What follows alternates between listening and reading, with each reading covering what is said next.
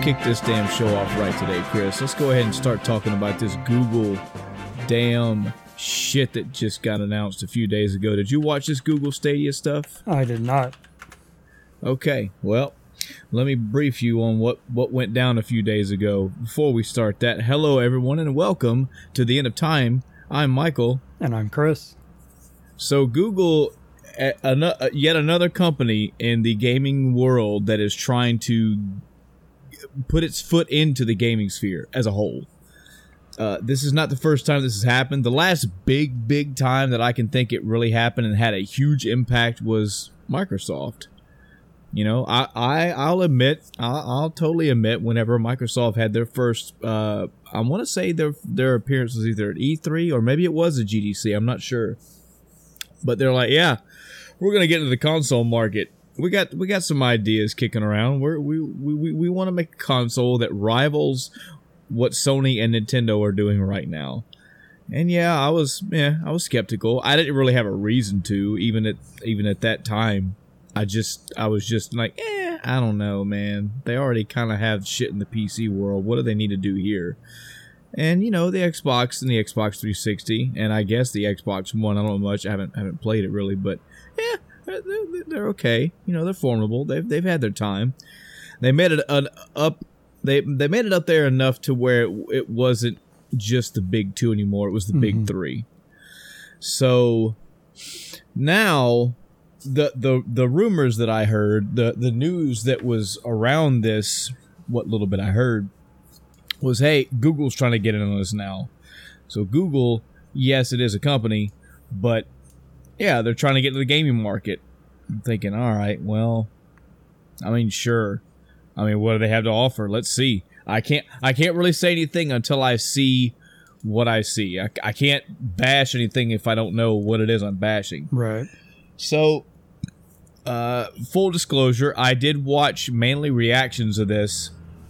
Again, this is how I ingest a lot of my uh, conference stuff uh, these days. I watched two of them separately, uh, back to back. I watched uh, Easy Allies reactions and Giant Bomb, uh, actually in reverse order. Regardless, I watched their reactions to them. And so this is what I've gathered. So Google is trying to make uh, gaming pretty much on the go anywhere at any time full 1080p full 4k uh, just accessible to anybody anywhere as long as you have their i guess their their standard controller. The controller itself is what's kind of guiding this. So but but here's the thing. It's not it's not a console, at least that, that I can tell. It doesn't seem like it's a console at all. It's it's more like you have this controller, and as long as that controller is hooked up to a device that can u- that can use it, like an iPhone or a monitor or a TV, etc., then it just pulls up the game, and then bam, it's ready to play. Uh, that that's saying a little bit. There, there's there's more. There's way more to it, man. Way more to it uh, think streaming, I guess, but they weren't really clear on that. It's so they they they an example they gave was like such. They're they're really trying to merge the the uh, YouTube gaming world of people watching games. Uh, actually, let me start that over. Their big uh, catch for this is that they're trying to catch all YouTube viewers all video gamers, and all game developers. They're trying to get content creators, players, and creators all under one bubble. An example they gave was like this you could be watching a YouTube video of somebody playing, I don't know, uh, uh, Red Dead Redemption 3 whenever it comes out. And you're watching whoever play the game. You're watching Giant Bomb play the game, and they do some cool thing where I don't know they they take over a train. They they they uh, they steal a train and do a big heist on the train and all that stuff, and it's really cool what they do. You can pull up and pick up your controller, and then get the game, which we'll talk about that in a second, and then it'll load up basically where they were everything like the whole seed and everything. It just plops down the exact scenario location characters everything. And you load into it and then you can start playing it right where they were. The idea is that you can reenact the moments that you saw. That's one of the draws of the game or this this google play service. The physical draw is like I said earlier, as long as you have this controller, so let's say you're playing a game on your television with your controller and then you have to go somewhere, you can pause the game, have it send that game streaming or or uh, basically just throw it over to your phone and then using your controller, you can play the game on your phone. And then if you go somewhere else, you can pause the game again and you can send it to your laptop or your or uh, Pixel. I think is another one they have. So a lot, lot of switch mentality going on here. You know, the portable gaming everywhere is one of the ideas, but it's also the you know you can you can watch somebody playing a game on YouTube and go, "Oh, I want to try that game out," and then you just get the game, and you can just get it as it is, or you can load up where they were, or pick a point in the game. Like basically, the the, the streamers are, are save stating for you, so to speak. And also on the other end, you can, if I understood this correctly, you can on the spot chime in to developers and go, you know, hey, what's this is some things I think about your game or whatever, whatever. Or if you're playing it and or streaming it, developers can chime into you. Like they can just come into your game and be like, hey, what's up? And here's some stuff you can do, or here's what's up with the game.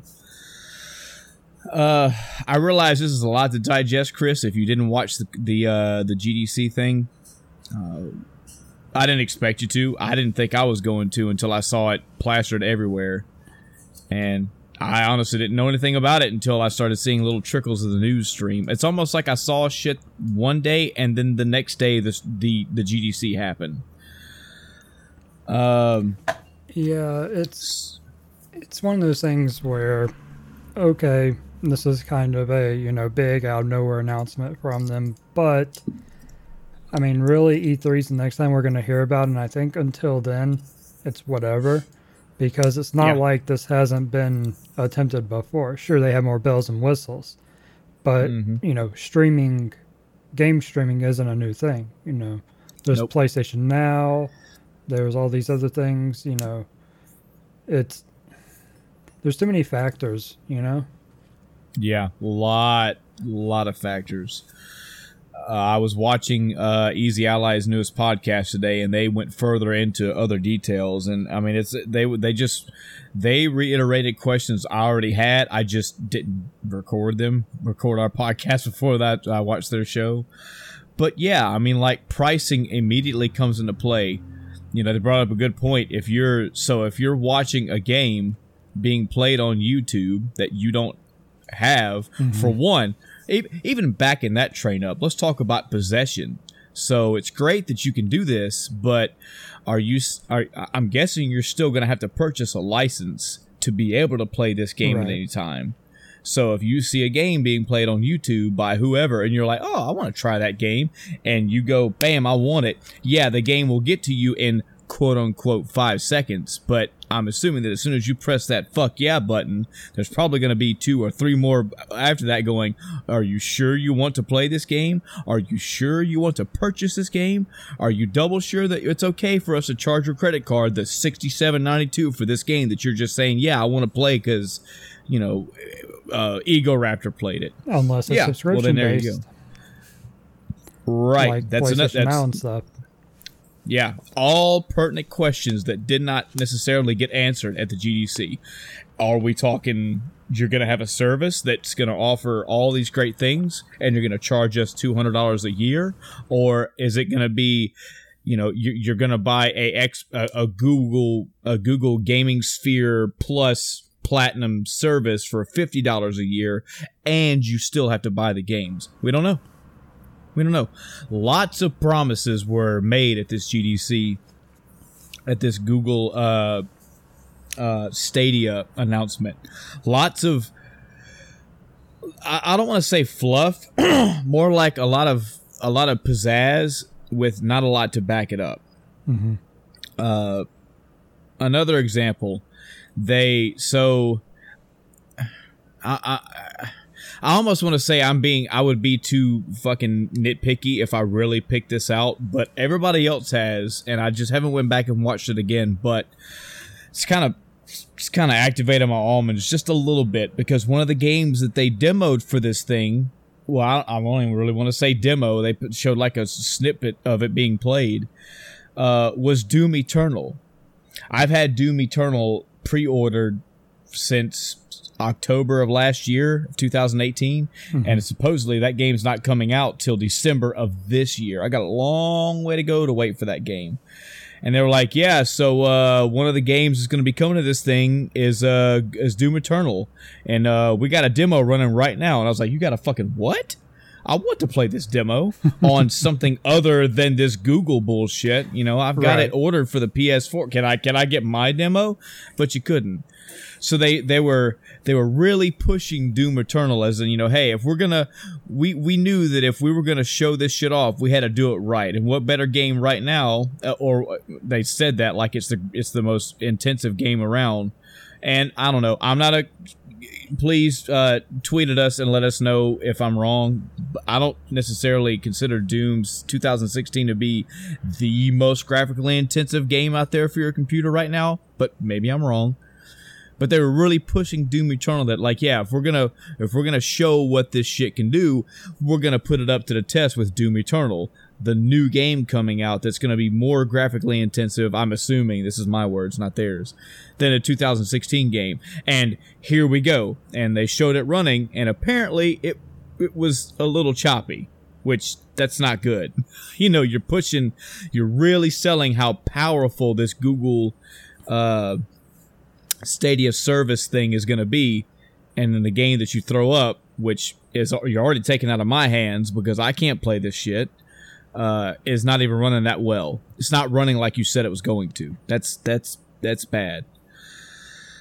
Uh, yeah, just man, they're they're pushing a lot of instantaneous like you can just you just surf through wherever you find this game you get it you're playing it within minutes uh, the processing power of this thing they were throwing teraflops out there that that phrase came out uh, again which is it just makes me roll my eyes into my asshole i'm telling you how just, just teraflops the new thing if we just throw big numbers out there with teraflops on it people will be wowed they said it has more processing power than the Xbox One and the PlayStation 4 Pro. Sorry, the Xbox One S and the PlayStation 4 Pro combined. It's like 10.4 or 5 teraflops. I was like, oh god, here we go. Here we go. How, Anyway, that's I, I don't Yeah, even go ahead. understand how this how this even works. If it's supposed to be streaming, so what is the device? Is it like a Roku? I don't know.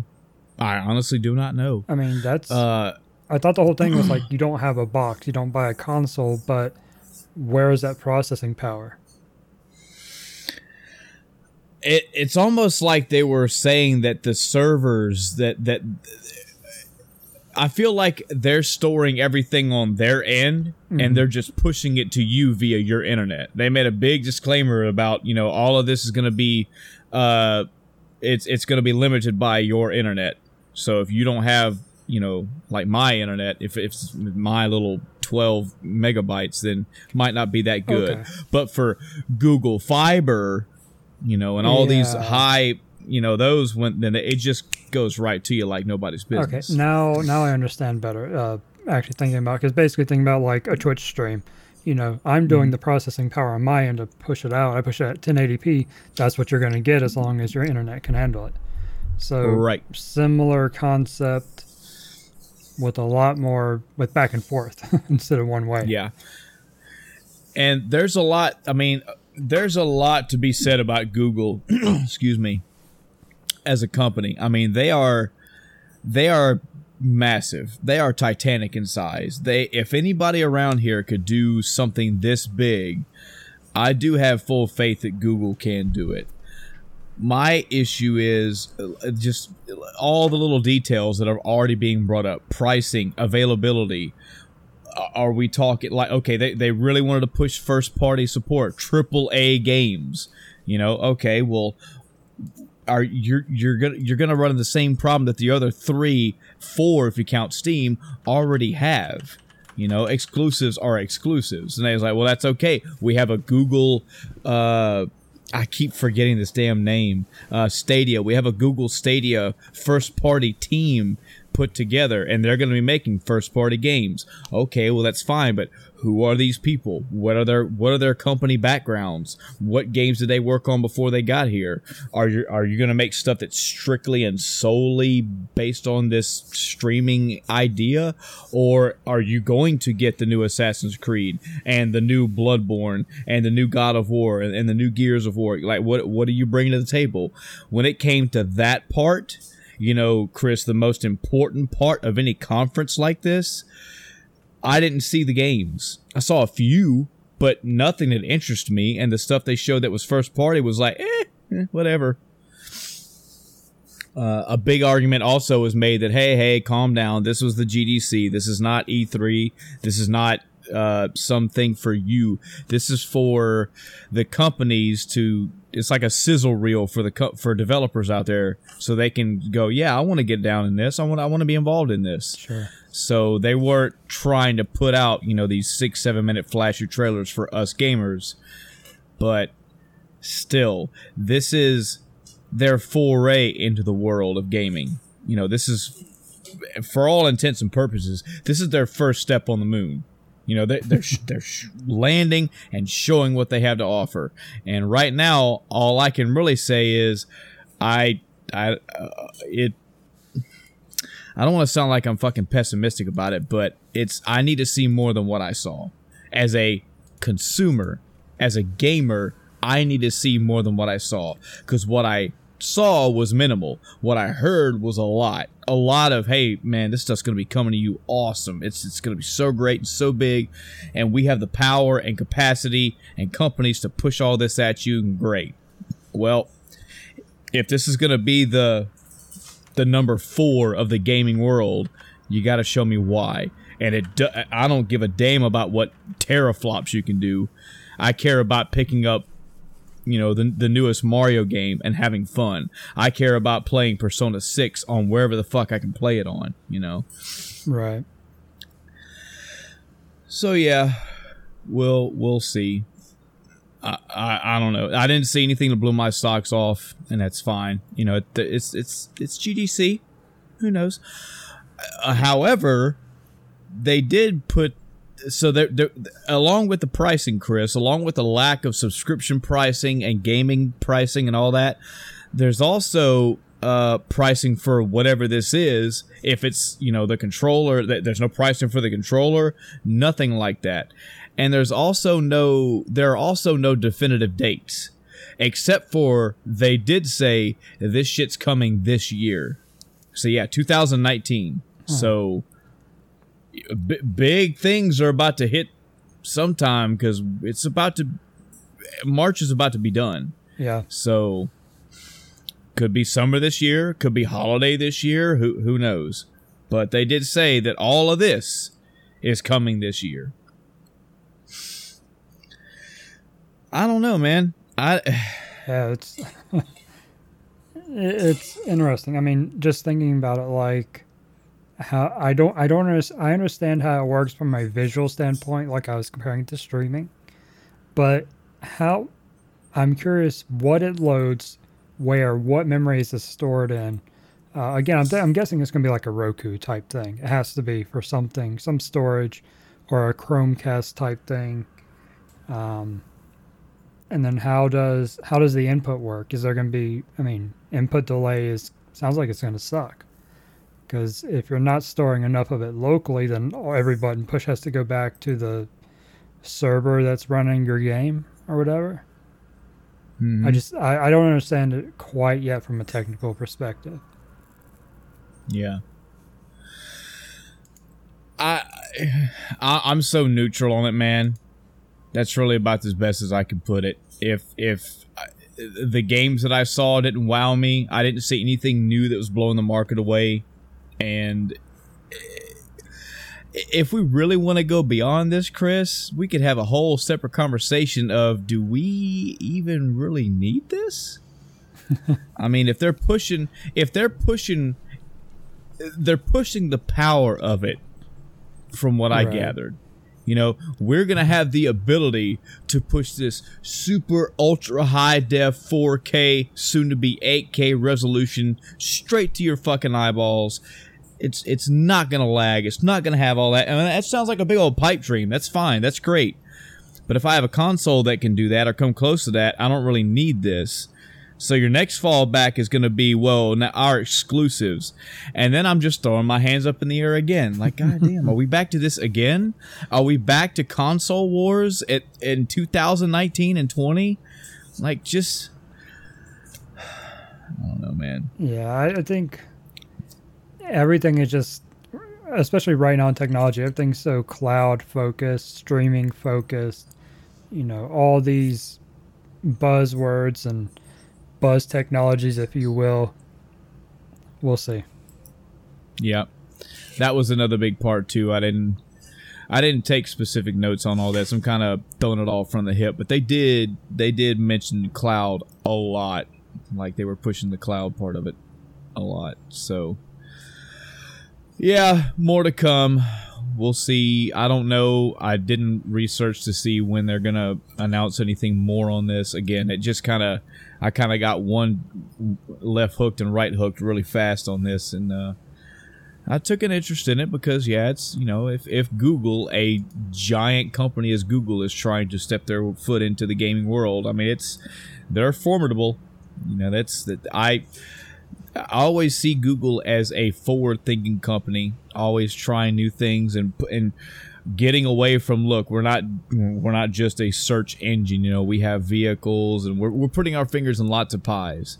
And with that kind of forward-thinking technologically focused uh, idea driven company like Google, yeah. What, so what do you guys have to offer? What do you bring to this to the table? But they're missing a well, as far as what I saw anyway, the big thing that they're missing right now is what we come to video games for, and that's the games. You know, you if you're if you're not pushing that, then you're just adding another place to buy it. Which okay, sure, but uh, that doesn't really do anything for me. And if you're just doing nothing but the most exclusives and gobbling up everybody else, well, nah, it doesn't seem like you're in it for the gaming. It seems like you're in it for something else. So we'll see. Time will tell. Uh, Chris, what you been up to this week, man? So, pretty much uh, nothing but games this week. I don't think I have anything non gaming to talk about. Yeah, Yeah. ditto. Um, I, mean, I got future stuff this weekend I'm doing, but yeah, this week nothing. um, yeah, so I finished up Devil May Cry 4. All right. Um, took me seven and a half hours to beat. Uh, hmm good game. Um, going through the Devil May Cry series as a whole, and I'll talk about it more after talk about five. But every game, this is a good, this is a really good case of a game that actually got better with every iteration. Oh yeah, yeah. Um, it's not there, there's you know sequelitis that happens. There's a lot of series where you go, well, this one's good, but skip that one. This one's good. This one, the only reason you would skip the old ones is just because they didn't age well. But from a you know game to game look, it just got better and better. Um, gameplay, story, everything. Um, yeah.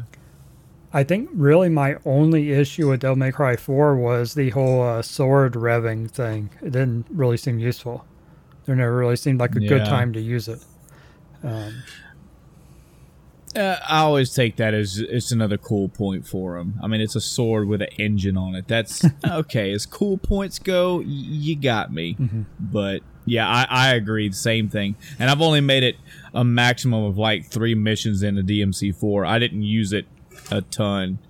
I don't think. I mean, across the board, I haven't really used it a ton. But yeah, I get some cool points. yeah. Um, I don't I don't know. I think I would have to put this we need like a weapons versus episode because I would love to put Nero's revving fucking motorcycle engine on a on a blade up against Sam from uh, Metal Gear Rising Revengeance, who put a fucking basically a pistol or a rifle uh, stock in his. So when Nero revs his, he, what are we saying here? I love this. We're talking about revving a sword.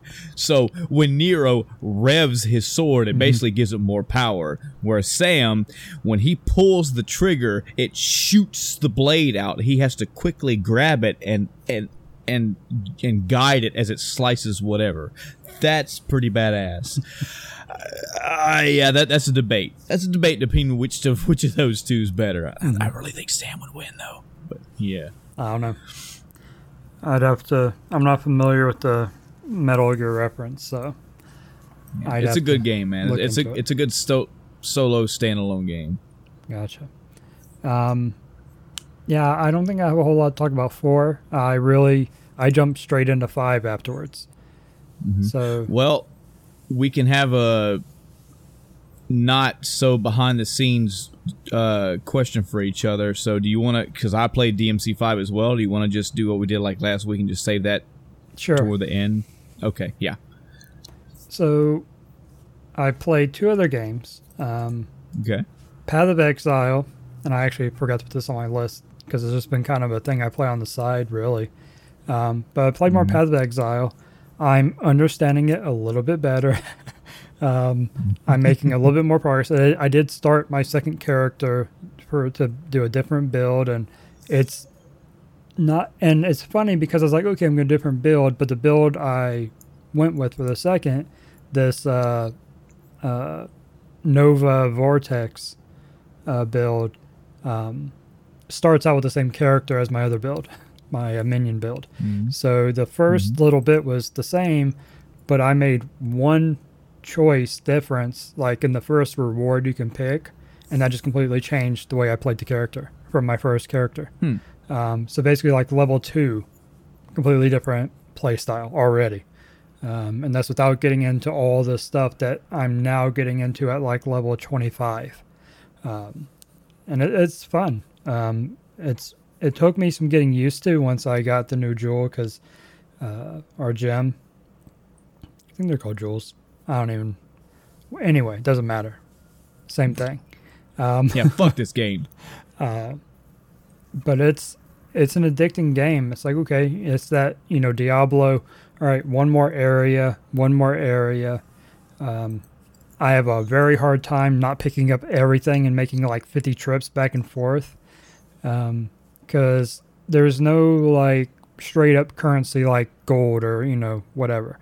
You have mm-hmm. items you get or scraps to make items you get from selling stuff to NPCs. And and that's what the player market is too because there's a player market. You basically trade equipment for these uh, they call it currency but it's not gold. It's like uh, an item that will change the modifiers on a piece of equipment or will upgrade a normal piece of equipment to a uncommon, you know, or from normal to rare for the higher tier thing. Um, so you have mm-hmm. all these different quote unquote currency items that do different things to equipment, and that's what the market is based around, um, which is a really cool concept. Um, and it does kind of negate the whole purpose of picking everything up and selling it. Because selling most stuff just gives you basically scraps to make scrolls of wisdom, which are basically just your identify scrolls, um, which you quickly get a lot of just by selling stuff that's worth selling. Um, I think I'm sitting over maybe 200 by this point. Uh, mm-hmm. So it really becomes pointless. Um, really hard. It, it's a hoarder's nightmare. Um, yeah, I'm having lots of fun. Uh, don't think I have much to say about it. I'm still just diving in and trying to learn. Uh, I'm yeah. on Act Two now. I think I'm almost through Act Two. Maybe. Um, yeah. So the other game I just picked up today. I don't know what your plans are for it, but it is Sekiro. Shadows Die Twice. Oh yeah. Mm-hmm. Oh, yeah, boy. I've had I, I've had Sekiro pre-ordered for a long time now, which it, it just me saying that phrase alone is is a fucking new world to me. I had something pre-ordered, Jesus, but to f- to further wave my fucking pinky in the air, it was available for pre-download Thursday night. And I did pre-download it last night uh, while I was playing other games and doing other stuff. It is downloaded. It is sitting here. I will probably be working on it starting either Saturday or Sunday. Uh, if anything, maybe as late as next week. Because based off what I'm about to say for the other games, I'm, I'm kind of at like a middle point. Okay. Uh, I, I kind of, I really do feel like a shitbag if I have something pre-ordered and don't jump into it immediately. However, the the my my mental priority above that is I've never been that person that has to play the newest thing right then, Sure. right there. Thirdly, most important, uh, we said this last episode, I believe, and I know I've said it on other, other episodes as well, but it bears. This is a point that has to be driven home. I'd say it on every episode of our podcast if I could. This is a Dark Souls esque game, and there is nothing more fun, nothing more engaging. There is no more heart and soul to those style games than your first run through, your first virgin run through any of those games. Dark Souls 1, Dark Souls 2, Dark Souls 3, any of those DLCs, Demon Souls, Bloodborne, and uh, hopefully even Sekiro. There's nothing like going through those games completely blind. You don't know where to go. You don't know what to do. The frustration will level out over time when you start mastering that game. And that's the fact that that is there. I, I run into that problem like I told you before, Chris. It's like, man, I want to go play it, but I kind of want to save it. But I don't want to save it because I pre-ordered the damn thing. What's the point of pre-order it if I'm going to wait for a while? But I don't want to rush it. I'm in a turmoil. I, I, I, I feel like probably Saturday, more than likely Sunday. I'm about to I'm about to get into this thing. Yeah. So I I've put two hours into the game, um, and I I just kind of had to turn it off for now. Um, I I'm all about the setting, um, the story they presented so far. It's interesting. You know the whole uh, samurai slash ninja, whatever you want to call it. Uh, that whole setting, I love it. You know, um, Mhm. mechanically, I'm I haven't quite gotten hooked by the mechanics. Um, They the whole uh, blocking and because so when you play Dark Souls, you have a few different ways you can play it, right? Depending on what kind of build you're doing, what equipment you have, etc. You know, you have parries, blocking, dodging. You have all these things that you can use. Um, so far, one of the issues I've had with Sekiro is dodging on, and I don't know how you know. Again, I only put two hours into it so far. I don't know how much it differs per enemy, but dodging so far has almost been worthless. Um, There are only certain attacks that dodging works. Um, I'm and based on what I've seen, you know, the game really focuses on this, you know, parry, uh, counterattack type mentality, which is fine on the standard enemies.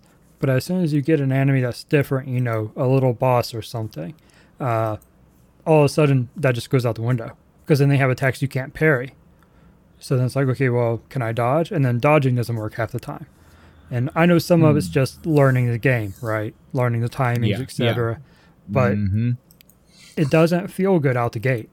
And that's kind of turning me off. On top of, I just went through five Devil May Cry games where I'm, you know, Oh, rolling yeah, around, mm. slashing, dodging. yeah, Yeah. you might need a might need a break. yeah. So I, uh, after two hours, I was like, all right. I turned it off and I played uh, Path of the Exile until it was time to record. Because I just, I needed to, I was getting frustrated. I'm like, all right, I need to just put this down for now. Yeah, it's it's it's one of the many things I'm looking forward to playing forward to in Sekiro when I start playing it is that so when, you take there let's take two separate games in the same uh, by the same company. You got you have Bloodborne and you have Dark Souls. and while yes, Dark Souls does have for those that know their ins and outs of that game, you can play a defensive tankish person. You can just block. You can just tank everything. Mm-hmm. You could play a dodgy person. You can just dodge everything. You could play a straight offensive person. You just get in there and fucking waylay. You can play a mage where you just back the fuck up and nuke shit from a distance. There are multiple ways to do that. In Bloodborne, you have no shield, bruh. You just go. You just get. You have to get in there. You are seventy to eighty percent dodging, ten percent say getting all the tax perfectly aligned and timed and all that. And and I mean, you're basically twenty. The last you're twenty percent. You're basically offensive. That's all that game is. And it's going to be interesting for me to play this now and see what what's different is this a defensive game? Is this a offensive game? Is it more of a tactful game? I, I do know this. If there's one lesson I've learned all the way from Dark Souls 1, and I learned that one the hard way, we're talking weeks before that shit finally clicked in my head. I will be paying very close attention to every single minimal tutorial that it gives me. If it tells me, if I pull up a thing and it says, you need to press this button to do this, I will be taking a physical note of that.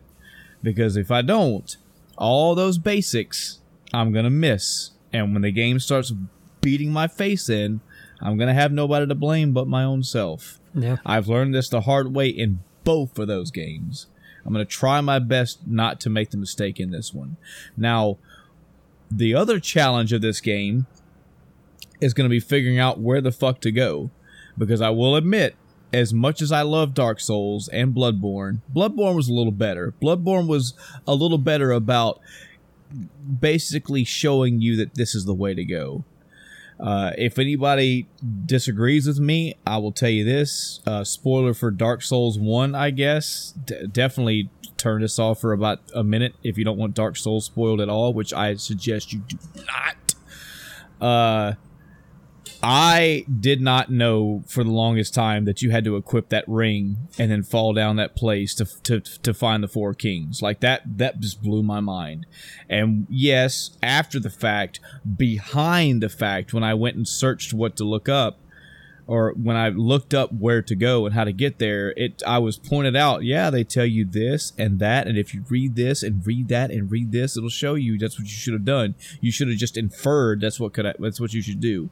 That not not exactly the best way to do games for me. Mm-hmm. Um now I do enjoy the lore. I love the I love the lore crafting in the Dark Souls universe. I really do. I love the fact that it's almost still ambiguous that the writer himself hasn't come out and just wrote a book that lines every single thing out. It seems like there's there there are hundreds if not thousands of videos out there of people still trying to piece all put all the pieces together. And we're talking about people that, that master this game, people that wake and sleep reading every single detail of every item, every weapon, every armor, etc., trying to piece together the lore of these games, and they still don't seem to have it down 100%. They got a really good idea, but they may not have it 100%. That's fine. I kind of, I, I do kind of get into that, like, oh, well, maybe this is what happened. Maybe this is why Oolacile did this, or maybe this is why, uh, Ornstein and Smough were this way. Maybe this is why, uh, so on and so forth.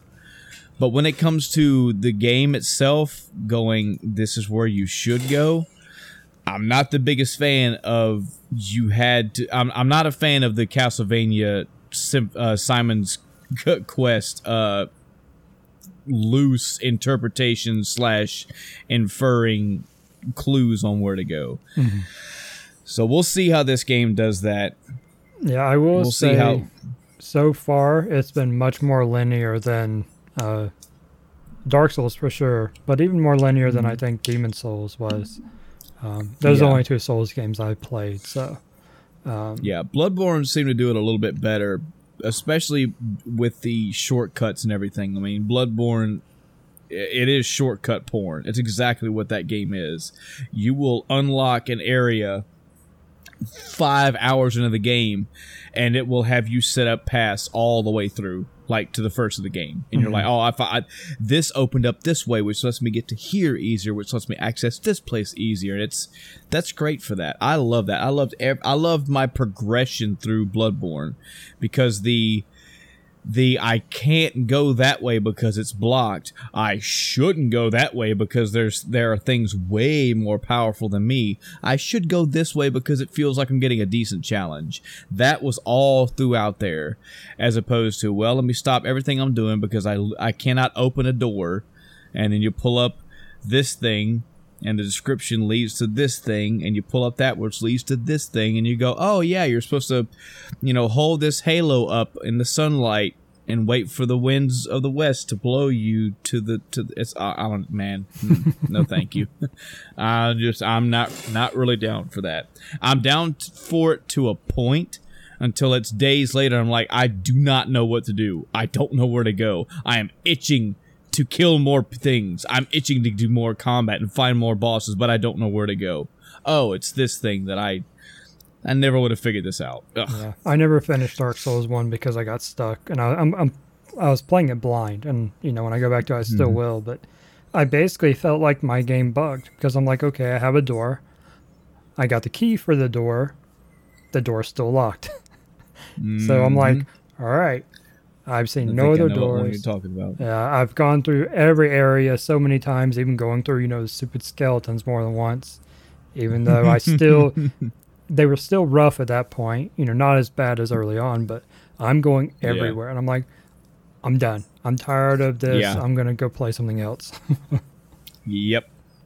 Yep. Titular that we're talking about something like this too. It's coincidental. When I come to my week, I've got some stuff like that too. So yeah, I'm I'm interested. We'll we'll see what Sekiro has for me. Um, I'm hoping great things. So we'll see. Yeah, I, am debating on. I might go and watch uh, the first little bit of uh, somebody's playthrough, just to see, you know, if they're doing something different than I am, or you know, if there's something obvious I'm missing, uh, without going far enough to actually spoil anything for myself um, mm-hmm. just to just to see. You know, you never know if mm-hmm. there might be that aha moment where I realized, you know, I'm sucking because I'm not pressing this button. You know. yeah, yeah. Um, but yeah, that's aside from uh, five. That's that's my week. All right, so yeah, I got uh I got Sekiro downloaded. It's sitting there waiting for me, nice and pretty. Uh, and I as well played some Fry, but we'll save that to the end of this before we get into the topic. Uh, the other two games that I've been playing on, well, I guess you could say three in in totality. Uh, so I, I went back a little bit and worked on some uh, Resident Evil 2 remake. I'm still going through Claire's campaign. Okay. I'm in the I'm am in the lab. I've I've got the majority of the lab done. I just got the third level uh, access thing unlocked, and that's that's where I stopped at. Still enjoying that for what it is, man. Uh, it's I, I I'm I'm really kind of itching to, to see how her campaign wraps up, how how that differs from the PS2 version. Mm-hmm. Uh, so that's just something I'm working on off and on uh, for no real reason. I mean, it's not like a, disgust or I'm tired of it. It's just I, I'm working on lots of stuff and I'm fixing to work on another one. So yeah. Uh, the other game I'm trying to think of is anything else in that little bit that I did. Oh, uh, uh, and spoiler warnings for Resident Evil 2 remake, just in case. I mean, I'm only going to talk about it for about five minutes or so, but um, I had a me moment because that's all my life is is fucking me being me. And so I got into the lab area and Chris, you know that one of the enemy that one of the new enemy types in the lab area are the new upgraded plant monsters. Well, when I went through as Leon, I had a fire-based weapon that as soon as I got there, I had an, an overabundance of fire ammunition for this thing, and I shot and killed the first one that I came across. And of course, when I left the room and went to another room, went to another room, came back, that fucker was still there. I was like, hmm. And I immediately put two and two together. Okay, they're plant based. I've got a fire thing. I'll just put fire on them, see what that does. That burns them to a fucking charcoal crisp. Awesome. They don't get up anymore. Good to know this. I go through, I'm going through Claire's campaign, and I get down in the lab, and I'm like, oh shit, I don't have that fire thing anymore. I wonder what I'm gonna do. And I don't know, Chris, if it's just because I didn't pay that close attention because I just started burning them all all over the place in Leon's campaign. But when I came across the first one in Claire's, I noticed there's little orange like sacks on their body. And I was like, okay, okay, obviously if I shoot those, if I shoot all of them or enough of them, it'll go down. And yeah, sure enough, after three, sometimes four of those sacks being popped, they went down. But of course, when I came back to the room a little bit later, they came back. I'm like, all right, so that's not. How the fuck am I supposed to combat these guys? I don't. I need like a flame thing. Like, am I supposed to use like that the the electric weapon that I got? That wouldn't make any sense though. But I guess I could electrocute them enough to where they catch on fire. This doesn't make any sense. Well, let me go back to my fucking box and see what I got. Go back to my box. One of the first fucking ammunitions I look at are the fucking flame rounds mm-hmm. for my grenade launcher. and I went, oh, I'm just a dumbass. That's what it is. so I pulled out the fucking grenade launcher and mm-hmm. the 7,000 flame rounds I had for it. And they're not a problem anymore at all. Well, they're definitely not a problem now because I'm pretty much done with that entire area. But that was a man. Come on, you can't.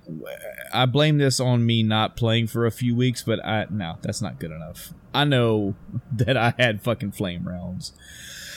So yeah. Uh, the other game I'm working on is a Steam game that I downloaded recently. I can't remember if I got it on a stay on a sale or not, but either way, it's it's it's another Metroidvania that a lot of people have been talking about uh, past year or so, however long it's been out. It's Mo, uh, Momodora, I believe is how you pronounce it. M O M O D O R A. And I mean that's that's all I really need to say about it. It's a Metroidvania. You get abilities and upgrades as you go along. There's some fairly challenging boss fights. The first two boss fights that I went up against weren't that bad, but they have been progressively getting more difficult. But I've been making progress, unlocking a map and unlocking new items and new areas and all the wonderful things that just just the center of me that are Metroidvania. Uh, it does have a decent little storyline to go with it. So, is it? I definitely wouldn't say it's better than Hollow Knight by any regards so far. I don't know how long this game is. I know that one of the prerequisite quests that I was on for the main storyline apparently was to find these four separate items to unlock this next room or next thing. I got those and I'm in this new area. So I don't know if this is going to be a continuation, if there's more, like a lot more to do, but we'll see. I am enjoying it. I mean, it's it's been one of my it's been my main go to come home and play thing. Uh, and when I get tired or bored, or if it's I just want to play something else, then I go play something else. But I'm making my way. I think I want to say I'm about 12 or 13 hours into it. I think the map said I was about 60s or 70 something percent done, so it's probably going to be wrapping up fairly soon. Which I mean, even I mean, again, it's a Metroidvania, so I'm already fine with it. And uh, I want to say I got it on sale, so I got it for a cheap price. And that many hours with this much stuff in it, it's fine. But still, if I had to point somebody that have never played one to a Steam Metroidvania, it, it's it's Hollow Knight with the biggest asterisk I can possibly put at the end of that name. The I, other game that I was working, oh, go ahead. I it must have came with something, or I got it on uh, what you call it, uh, Humble Bundle, because I own the game. Didn't even know it. yeah, I mean it's it's it's pretty good, pretty interesting.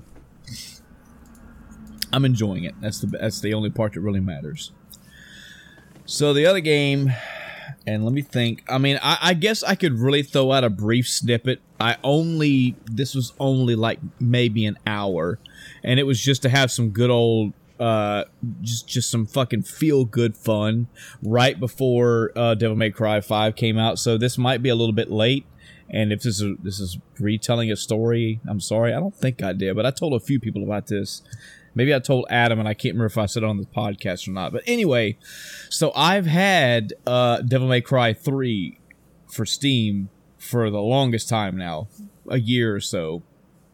And it's always been one of those I'm going to go back and play it, but I want to save it. I just, I just, that's, that's going to be something I just want to go just, just mm, enjoy myself over and have a good time, but I, I want to wait. And with seeing all the Devil May Cry videos, seeing uh, Woolie and then seeing Devil May Cry being played by a lot of my con- favorite content creators on YouTube, I figured, all right, I'm just gonna go in. Uh, if anything, I'll knock a few missions out. I mean, again, I've already done what I wanted to do in Devil May Cry 3. I beat it on the second to last difficulty probably a decade or more ago. That's enough for me. That was the level of tearing my hair out slash I still think this game is so fucking cool and rad and fun.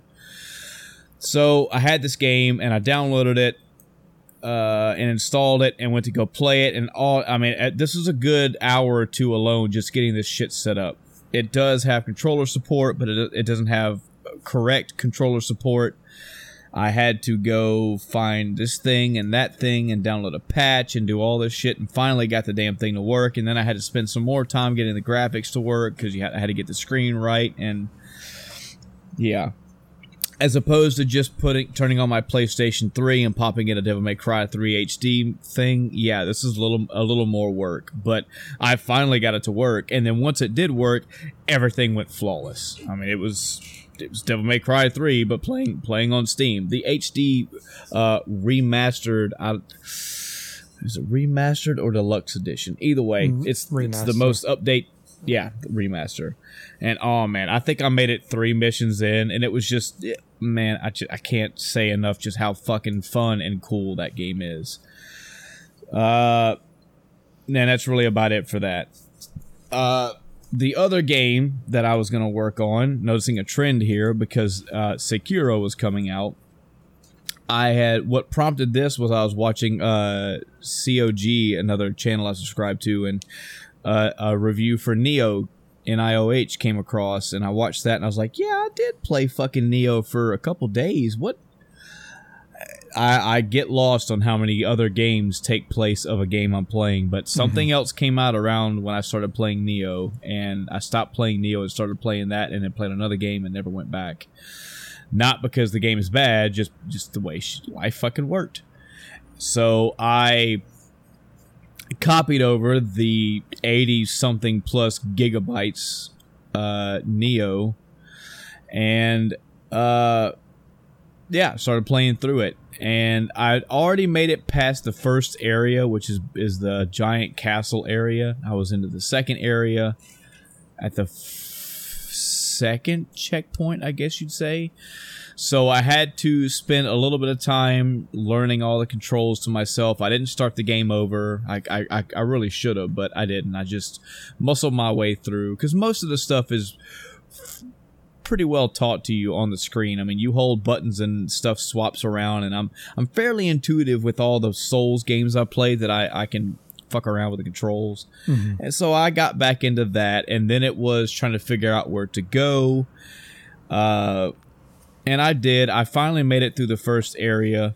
It's a lot of the usual Souls style stuff where I had to plow through enemies and then I ran out of healing shit and then I got waylaid, so I had to go all the way back to the checkpoint, plow through the same enemies again, just hoping and praying I survived at least to get back to where I dropped my shit. Then I pick my shit up and make it past a couple more enemies and die. I mean that that grind is I it sounds bad hearing it, but I promise you, when you're doing it and you get better at it, it it's so fucking rewarding. It really is. And this is the same way. I mean, you have three different stances in Nioh, and you really have to look at what the enemy's doing. You not only want to block pro- appropriately. You want to dodge appropriately. You also want to have the correct stance. That way, if they have their weapon up high, you can go low and get a guaranteed hit, etc., etc. So, I had to reteach myself, and then re and then find my way around, and finally got past the first level.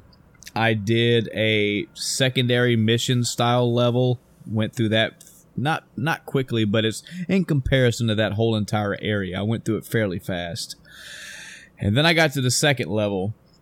Um, I made it to the first checkpoint. Took some time, like it's, it's always going to do, and and then I met kind of a wall for me, which is fine. I mean, I've made it through Blighttown, so I imagine over time I can do this one too. But I got I'm I was fucking tearing through enemies. Not only small enemies, but big enemies. And people that have played Nioh know what I'm talking about. Uh, for those that don't, I mean, you've got standard. Any any enemy in this game can fuck you up. I mean, you have you have guys that have pole arms, you have guys that have swords, guys that have, have bows, guys that have giant odachis, etc. I mean, and and all of those have different skill levels and different difficulties. So you can find you can fight a guy with it's just with a katana, and he is just powerful, takes a lot of hits, and, and is really fast. He can just fuck you up. You can find another guy that has a really big uh, double-handed axe, and you, three hits, he's down. There's a good mixture of enemies in here when you fight the bigger enemies, they are exactly as you would think they are. They are larger in size. They take a they're almost like mini bosses. They take a lot of hits to take down and they hit you very fucking hard. So I went through figuring out this path, figuring out where to go, dying, going back, dying, going back, dying, not being able to get back, losing all my shit, having to go back and build up again. I'm I'm in that mind frame. So I went through this area from the checkpoint that I could find. I'm saying that with a caveat because it could be that I just didn't find the other checkpoint, but we're talking a good Chris, a good hour, if not more, that I went from from I finally got from this checkpoint to where where the boss was. I stumbled across upon the, the boss area and I backed up and I was like, yeah, I see that up there that's a boss room. Mm-hmm. I need to back up and find a save point. But as you, Chris, and anybody else out there that has Souls knowledge knows, if you go back to a save area or a save point, a bonfire, a lamp, whatever, when you click that thing, yeah, you get your health back. Yeah, you get all your healing potions or whatever back, but you also reset all the enemies. So, I was like, well, I mean, come on. I just went through another area where I unlocked a shortcut. There's obviously a a shrine slash save point thing around here somewhere. I just got to find it. I walked around and walked around and walked around. I found a secret hidden enemy that I didn't even know was there. I don't, I don't know if I stumbled upon him or what, but my little helper narrative friend guy was like, "Hey, you should do something to that wall," and I did, and this fucking thing popped out. I killed that guy by the skin of my teeth, and now after doing that, I had like a an a eighth of my health left, and I had no more healing potions, nothing at all. So I kept looking around even more, trying to find a save point. Couldn't find one.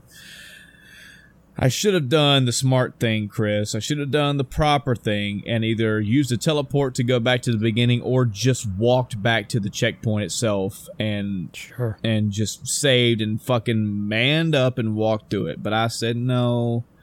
I'm gonna go in here and see what I can do to this boss. and I went in there and I got about about a quarter of their health down and they just wham bam like fucking nobody's business. I was out. I was gone. And it was at that point that I set that game down for a hot minute. And I'm going to if I'm going to waste that type of that that that anger which I know is going to be there, that that frustration of god this shit is fucking unforgiving. I'm going to pay that forward to Sekiro before I sit here for two months playing Nioh, sure. and then you know it takes me two months to get into into uh, Sekiro. Uh, if you're listening out there and you want to write in, or email in or however you want to do it and talk about uh, your experiences with, with Nioh. I'd love to hear them. Uh, please keep it spoil free if you can. Especially don't at this as of this recording. Try not to, you know, here's exactly what you need to do. There's probably something small I'm missing Sekiro, much like much like Bloodborne and Dark Souls and all these other games, I could see that there were secret paths and there were like you would walk into a room and take a left because you could clearly see the left is the way to go. But if you look left but a little bit more to the right, you can see another path. It's full of that stuff. So maybe I just missed a path. Maybe I thought that I backtracked to an area and I actually didn't. So there, eh, maybe there's a short a shortcut or a shrine that's right there by the boss, and I just couldn't find it. But man, it's it's really you get that right there when you plow through about 27 28 enemies and about eight or nine huge enemies plus a secret enemy with only four healing potions, and then you get to the boss. I've done that shit already, folks. I've done it in, in multiple Dark Souls games. I just didn't feel like doing it when I did it. I'll wait till Sekiro starts pulling that shit and I'll I'll try to muscle my way through it that way. Definitely not a put down for Nioh because that is a challenge for me as much as any of the Souls have ever been. I will be going back to Nioh at some point I will be making my way through that game. Uh, that shit's not gonna beat me. If I, if I have to go all the way through that shit with not using any heal potions, then I'll do it at some point. Just not right now. Uh, yeah, that's pretty much it, except for Devil May Cry Five. So, uh, and this will not be a Devil May Cry Five episode. It just so happens that Chris and I were playing it, and we're gonna talk a little bit about it. So, uh I guess a really brief spoiler free thing, Chris. Uh, I I I enjoyed Devil May Cry Five. Had a good time with it. I enjoyed the way that the story went. The action is definitely there. There are mm-hmm. multiple characters to play through, multiple weapon types to use, and multiple weapons upon multiple characters. So there's a lot of variety, a lot of encouragement for doing combos. I mean, this is standard Devil May Cry fare is in here on top of Jesus, is the same as like Resident Evil 2, man. Almost photorealistic graphics anytime movie scenes came on. So, uh, I mean, all around, all around, if you're into these style games, I would recommend it. I think you will enjoy it. Uh, and that's really my spoiler-free synopsis of it.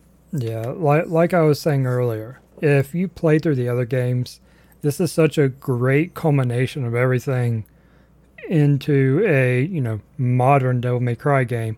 It looks phenomenal, amazing graphics. Um, mm-hmm. As you said, story, interesting story, uh, all the way through the ending. It uh, it, it it's a good mix of you know the humor that you know from it, but it's toned down a smidge but not really. mm-hmm, it, it mm-hmm. feels kind of toned down, but if you think about it, it they make up for it elsewhere. Um, especially with like you were talking about uh, Dante in particular, he's a little bit more toned down, but you have some other uh, characters that make it up for him. Um, mm-hmm. It took me eight and a half to nine hours to beat the game, uh, mm-hmm. so it's a little bit longer than. I think three's the only one that took me longer than that. Uh, yeah. Yeah, I mean, it's a solid game. Uh, yeah. I'm I'm setting this one to the side for you know when we talk about uh, the best games of this year. That mm-hmm. one's that one's on the list already. You know, as a contender okay. so far. You've heard it right here for episode 127. Uh, calling it out early. uh, yeah, Good. All right. So, uh, from here on, uh, it's gonna be spoiler. It's gonna be spoiler heavy for Devil May Cry Five. Uh, so you've been warned. If you don't want to have any of this stuff spoiled, you should you should fast forward maybe about a about thirty minutes or so. Um, maybe in the future we'll add some timestamps or whatnot. But so it's good to hear that, Chris. Are you, so you've already beaten it as well? Yeah. Of course, you did Yeah. say that. Uh, I man, and look, man, I'm sorry. I tried. Uh, this is something else. This is this is a tiny nitpick, and it's not just toward this game. It's for any game that doesn't do it. We're in 2019. Of the myriad things that I'm getting really fucking tired of seeing in games, I'm tired of seeing a lack of. I'm tired of not seeing game timers. That's really bugging me. Resident Evil 2 had a pretty malicious one. I mean, if you paused Resident Evil 2 Remake, it paused your timer as well. So if you had some instance where you had to pause the game and set the controller down and didn't come back for five hours, it paused your time. So I really appreciated Devil May Cry, uh, Resident Evil 2 remakes uh, timing system. It was it's it's fairly accurate for what my gameplay is. It takes time accurately of me being in the game, physically playing the game. So good. Devil May Cry 5 can't find a timer anywhere. So it's loose guess how long it took me. Uh, I wasn't timing it. I don't typically time it like that. I look for timers to do that work for me. Uh, Yep. Unless got- there's unless go ahead. I got my time because I streamed it all. So I just looked at how long I streamed. solid solid yeah if and if there's a game that i'm really intensely focused on uh you know like god of war persona something like that and if if that game doesn't have a timer i'll try my best to take some notes on it but i kind of knew going in if with it being a devil may cry game i undershot the amount of levels i figured it'd be about 10 15 levels it turns out to be about like 24 25 missions That's yeah. so, yeah, uh, I undershot how many levels it was going to be, but I f- I was planning on you know 15, 20 hours, and that was an overestimate. So, I feel like somewhere around there is what it was for me, but. I mean, I wasn't I wasn't trying to barrel my way through the game, and I wasn't trying to do everything. I did a few of the side uh, missions, the ones where you have to look at a specific area and yada yada yada. But I just really went through the game trying to have fun. So before we get into the obvious uh, best part of this game, which is the gameplay itself, uh, story. So it's interesting. It's it, it's gonna be interesting to feel to hear how your feelings are on the story, especially freshly going through all the games and getting the story. Uh, so for me, right off the bat, man, I know this is like a tried and true thing for me, and I really need to get over this, but I feel like I'm never going to. When I heard the what I could swat out of my vision and and hearing about there's another character in this game, I was like, ah, I don't want to know. I don't want to. I already knew the character's name was V because people just can't control themselves and they had to keep saying it. And I, you know, I overheard eventually that yeah, there's a new character in here. His name is V. When that was there, Chris, I knew nothing else. I didn't want to know anything else. I went out of my way to avoid everything. So when this new character came in, what a what a small roller coaster of emotions for V for me. When this motherfucker strolled out with his emo fucking haircut and all of his tattoos and his gothic fucking clothes, reading poetry with a fucking what looked like a, what I thought was a fucking raven flying around him, I was like, man, you guys are leaning into this now? Come on. You have Dante, who is a badass wisecrack character. You have Nero, who has a fucking almost like an attitude problem, but he's also badass. And you have fucking dark haired emo guy. Oh, I was I was already getting put off by this guy. Already getting put off by this try hard emo guy. Missions go on playing as Nero, playing as Nero, playing as Nero, and they're like, "All right, well now you get to play as V," and I'm like, "All right, fine, I'm gonna give it a shot." I can't see myself going away from this game because of this guy. If I don't like this guy, I will just, I will fucking a a a a a through his fights and get through this shit and get back to Nero and hopefully get to Dante soon. And then I played as V, and had a fucking good oh, time Oh yeah. Playing as V. How fucking cool is that shit to play as a summoner It's in so this different. game? Yeah. I'm not I, I've played summoners, but that's playing a summoner in Final Fantasy 14. Sure. This is that, but in an action style game. You sit the fuck back and you sic your familiars on your enemy. They do the work. You do as V go in and do the coup de grace, but yeah, they're they're they're doing their thing. They're they're out there doing all the work for you, and that turned out to be a lot more fun than I thought it was. On top of as you progress with these characters, like all Devil May Cry, the more orbs you put in them, the more abilities you unlock, the more combo additions you unlock, the more uh, battle uh, tactics you unlock. So, yeah, it's. I, I I was very surprised. I, I I I'm a I'm a I'm on both sides of the fence with V, Chris. I'm not gonna lie. I'm I wasn't really digging his his appeal, but his combat was on point. I mean, the first time that I summoned Nightmare and that motherfucker like crashed through a building and the debris from the building still hit enemies along with him hitting them, that was badass. Yeah.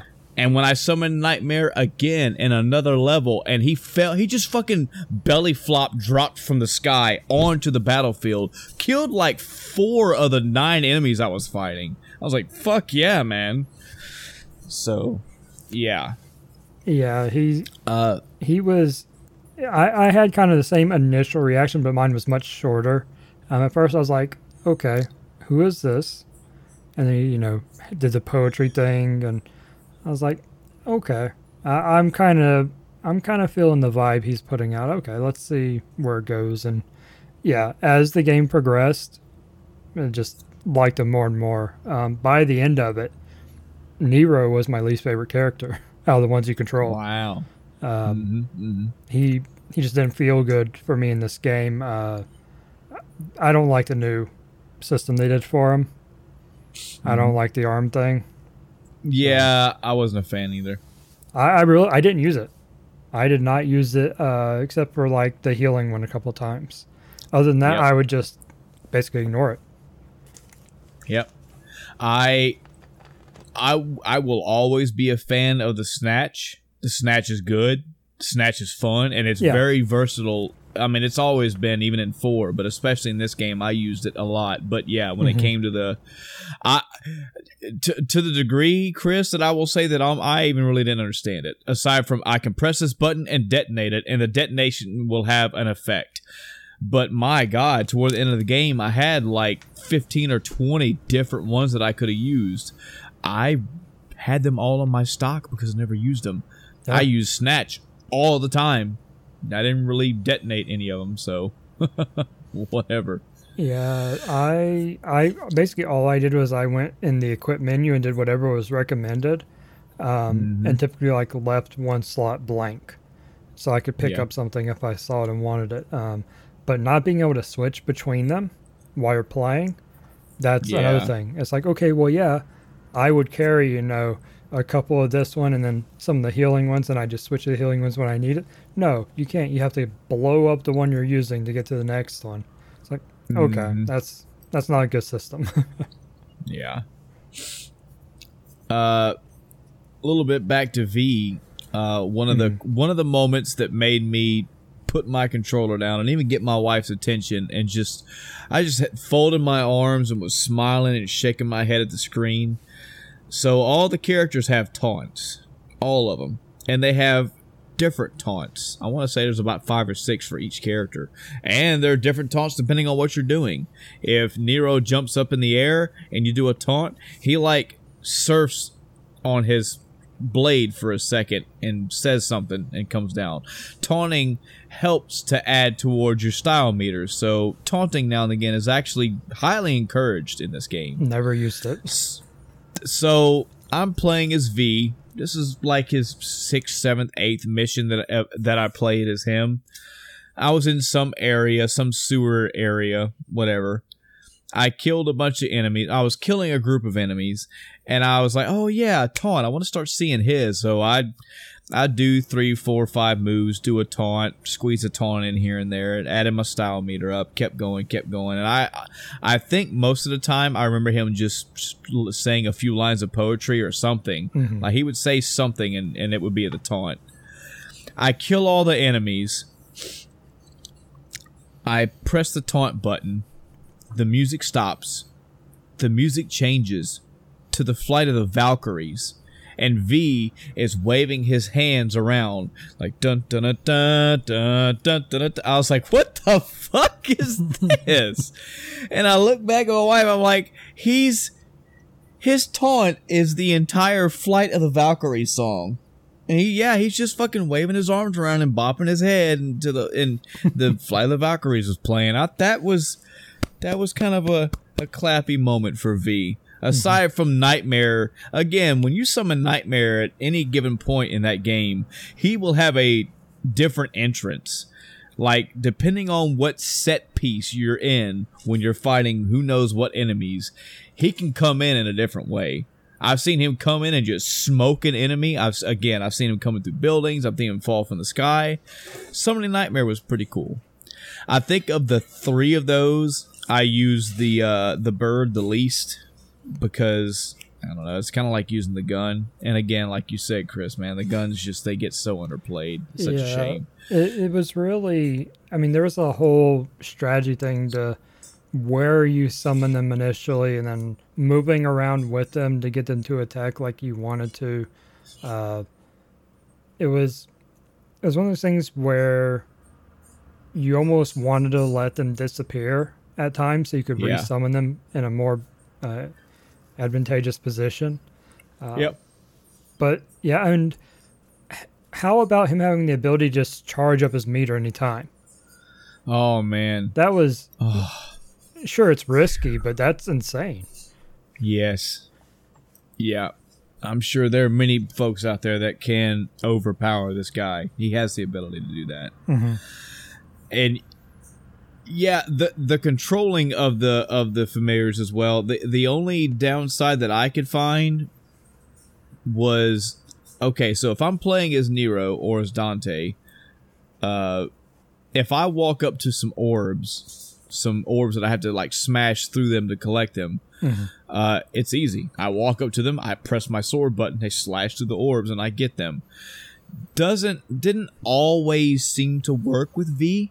I'd walk up to them and I had to face them properly, and then I'd throw the the cat familiar out, and he would miss it or go around it. and then I would back up and try to line it up a little better, and still wouldn't do it. So I back up, and then I just send the bird. The bird would shoot shoot you know attacks at it, and finally get it. I just f- attacking inanimate objects as V for me for whatever reason seemed a little bit more difficult, uh, fair, f- considerably more difficult than with Nero or Dante. Yeah, the the trick to that is to lock on, get pretty close, and then summon them at the same time, and they'll Yeah. kill it immediately. Yeah. But other than that, again, that was he already had a lot going against him in my favor because it was something new and I'm just not down for it, yada yada yada. And then when I saw him as a person, I was like, "Oh man, this guy. like what is this fucking 2000 again and we're playing to the emos now?" Mhm. But then I played as him and he was pretty badass. Yeah. Uh, Nero, uh, nondescript, man. I've liked him as much as I've liked him in four. Again, I really like the snatch ability. It really adds to the. It adds to the combos when I can slap the shit out of something and then grab them and pull them back to me. No, I'm not done with you and keep going. So, yeah, down for that. But he has. I mean, it's it, it's. I'm just. I'm always indifferent to Nero. I, I feel bad for saying that because I know there's a lot of Nero fans out there, but and again, in comparison to Dante, who I will always put as the face of this entire oh, franchise, yeah. he's he's he's good. He does his job. He collects his paycheck, no Mhm. doubt. Dante, oh man.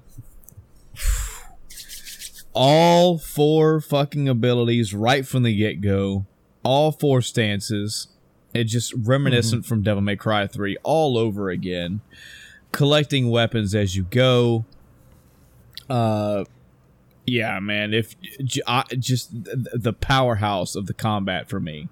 Again, I know there are those out there that are going to, but probably right now, who are just maxing out damage scores and style combos with with V. But I got the most when, when I when I slid into Dante's controls, the game just got super easy for me. Yeah. On on the topic of his weapons, did you use the other ones?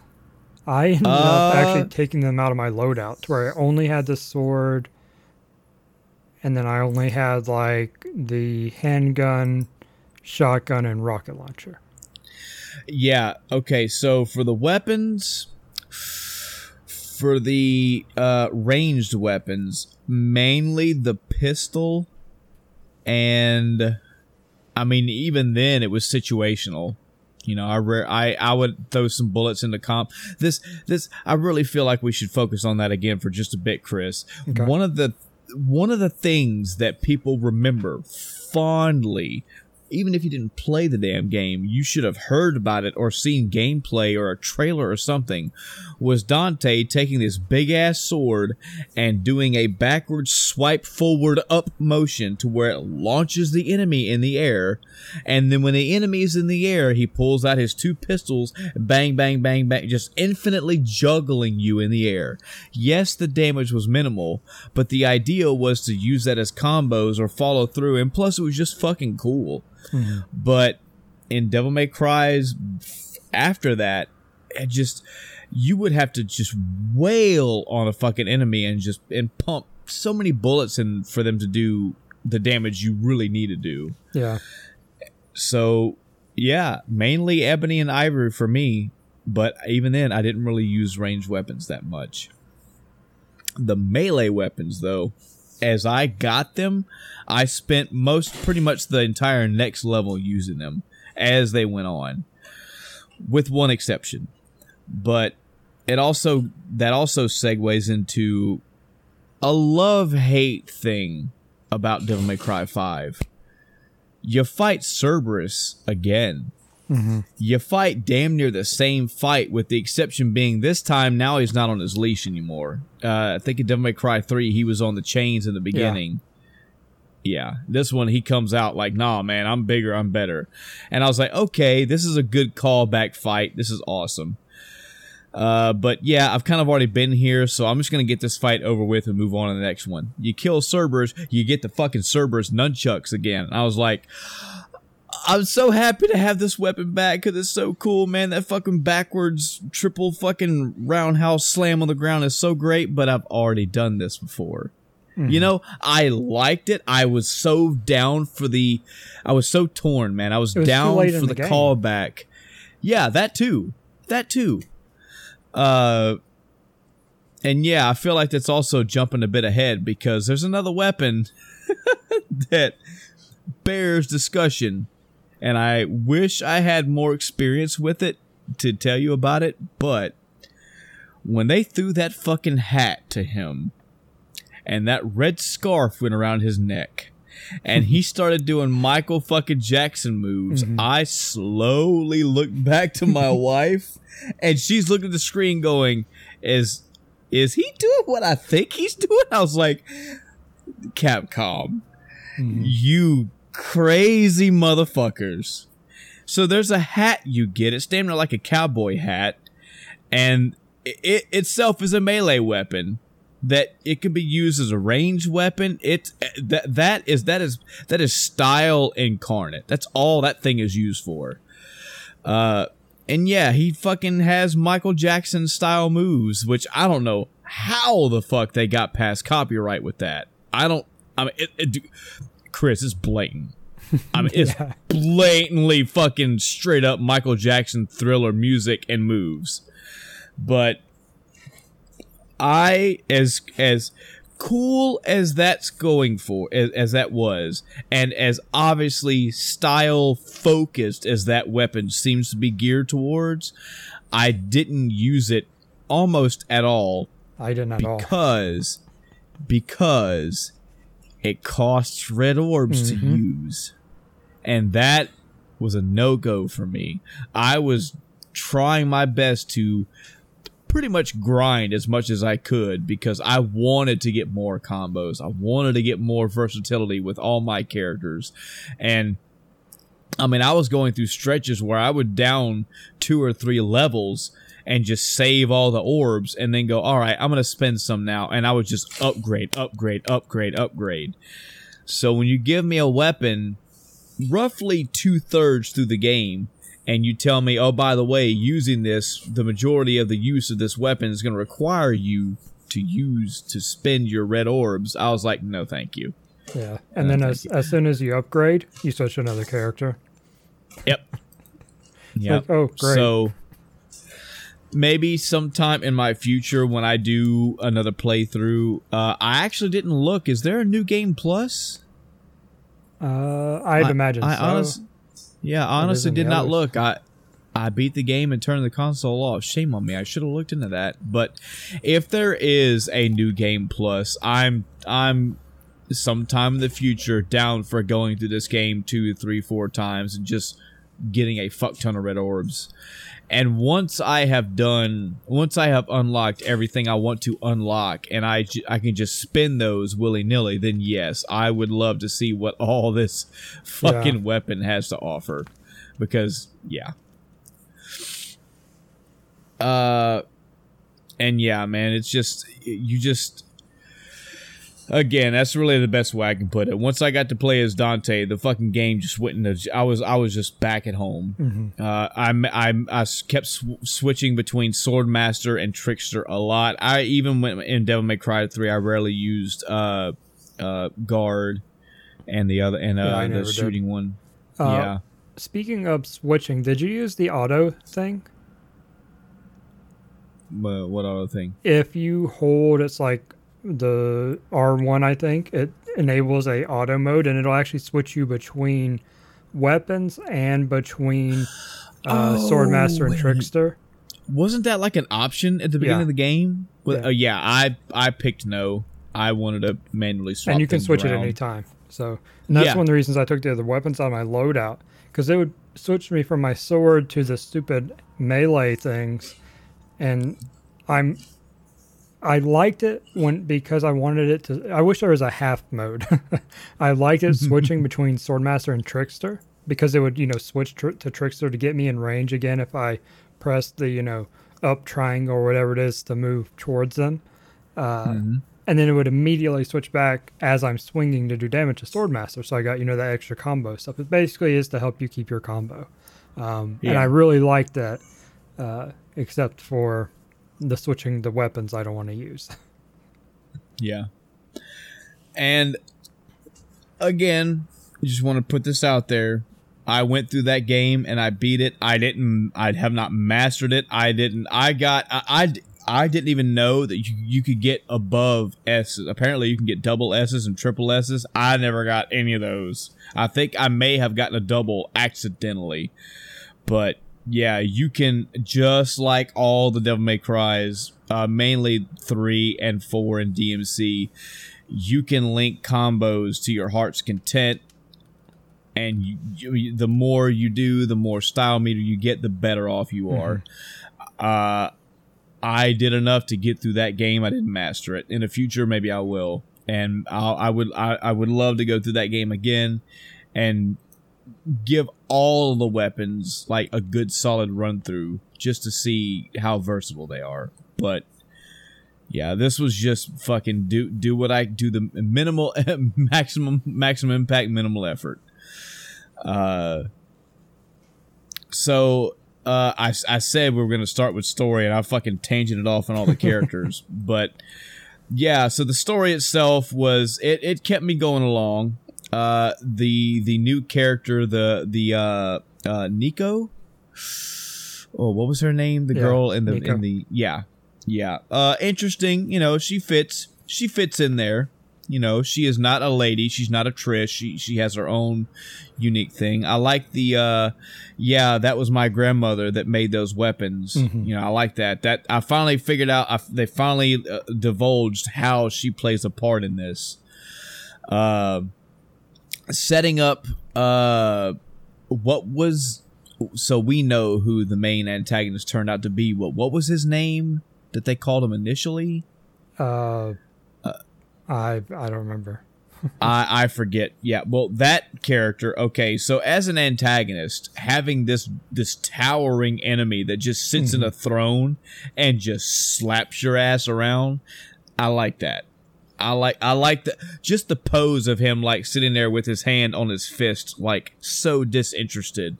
And then when they came to attack him, it was just you. You can't even get past my wall. My wall is taking you down, much less me and having that progression of having the characters get more powerful and coming back coming back into his house and him have, having to actually get up off his ass and do some shit mm-hmm. all that was all that was done fairly well the reveals like revealing that uh, when they all fought in there originally that uh, Nero stayed. I'm sorry, Dante got away, but Lady and Trish got pretty much transformed into these monsters. That was that was pretty interesting. A nice little way, nice way to do things like that. Uh, some questions that you had in this game early on got answered. You know, like okay, well, who the fuck is V? What are you? And they slowly got around to it. That V, so Virgil split himself in twain, separating the devil from the human, and the human was V. So all of his, you know, walking around with a cane and his deteriorating health, all that makes sense. You know, he doesn't have the power of the devil there anymore. Uh, so you know, okay, that was pretty interesting. That answered that question. Then it got revealed that Nero, so we've wondered for a while who the fuck Nero is. There's been a big rumor that he was Dante's son. I mean, they really, they really fucking elbow that in in Devil May Cry 4. He never Yeah. says it. He never says, you're my son. But he's lots of broad fucking hints that, hey, you're in our bloodline. Yeah, You, you have, a, go ahead. there's a point in four where Dante even says something like, you know, it belongs in the family, and then a Mhm. few minutes later says, keep it. You're Yep. like, oh, okay, so now we're establishing there's some sort of family thing going on here, Yep. but they never go into it in four. and the internet has ran with that for years. You know, this is obvious. Come on, this is obviously Dante's son. I mean, look at him. Look at how he acts. Look at everything else. Yada yada yada.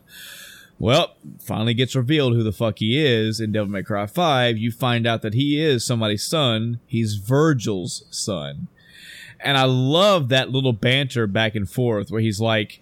Yeah, you know, I, I guess you know you were young once too, right? I was like, wow, just calling your brother out like, yeah, you fucked somebody and got her pregnant, didn't you, you little shit?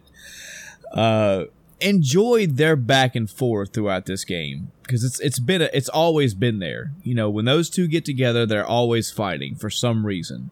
So, what? Another question is still there for me. Why are they always fighting? Is it just because of the narrative that's been brought about in Devil May Cry 4 and DMC? Like, are they just always fighting because they just don't like each other? Is there some predetermined, predestined reason why they're always clashing against each other? It's important to know why. I'd like to know because when the shit hits the fan and they have to come together to kill somebody else, they fucking do it. Mm-hmm. So it's almost like it's just petty civil rivalry.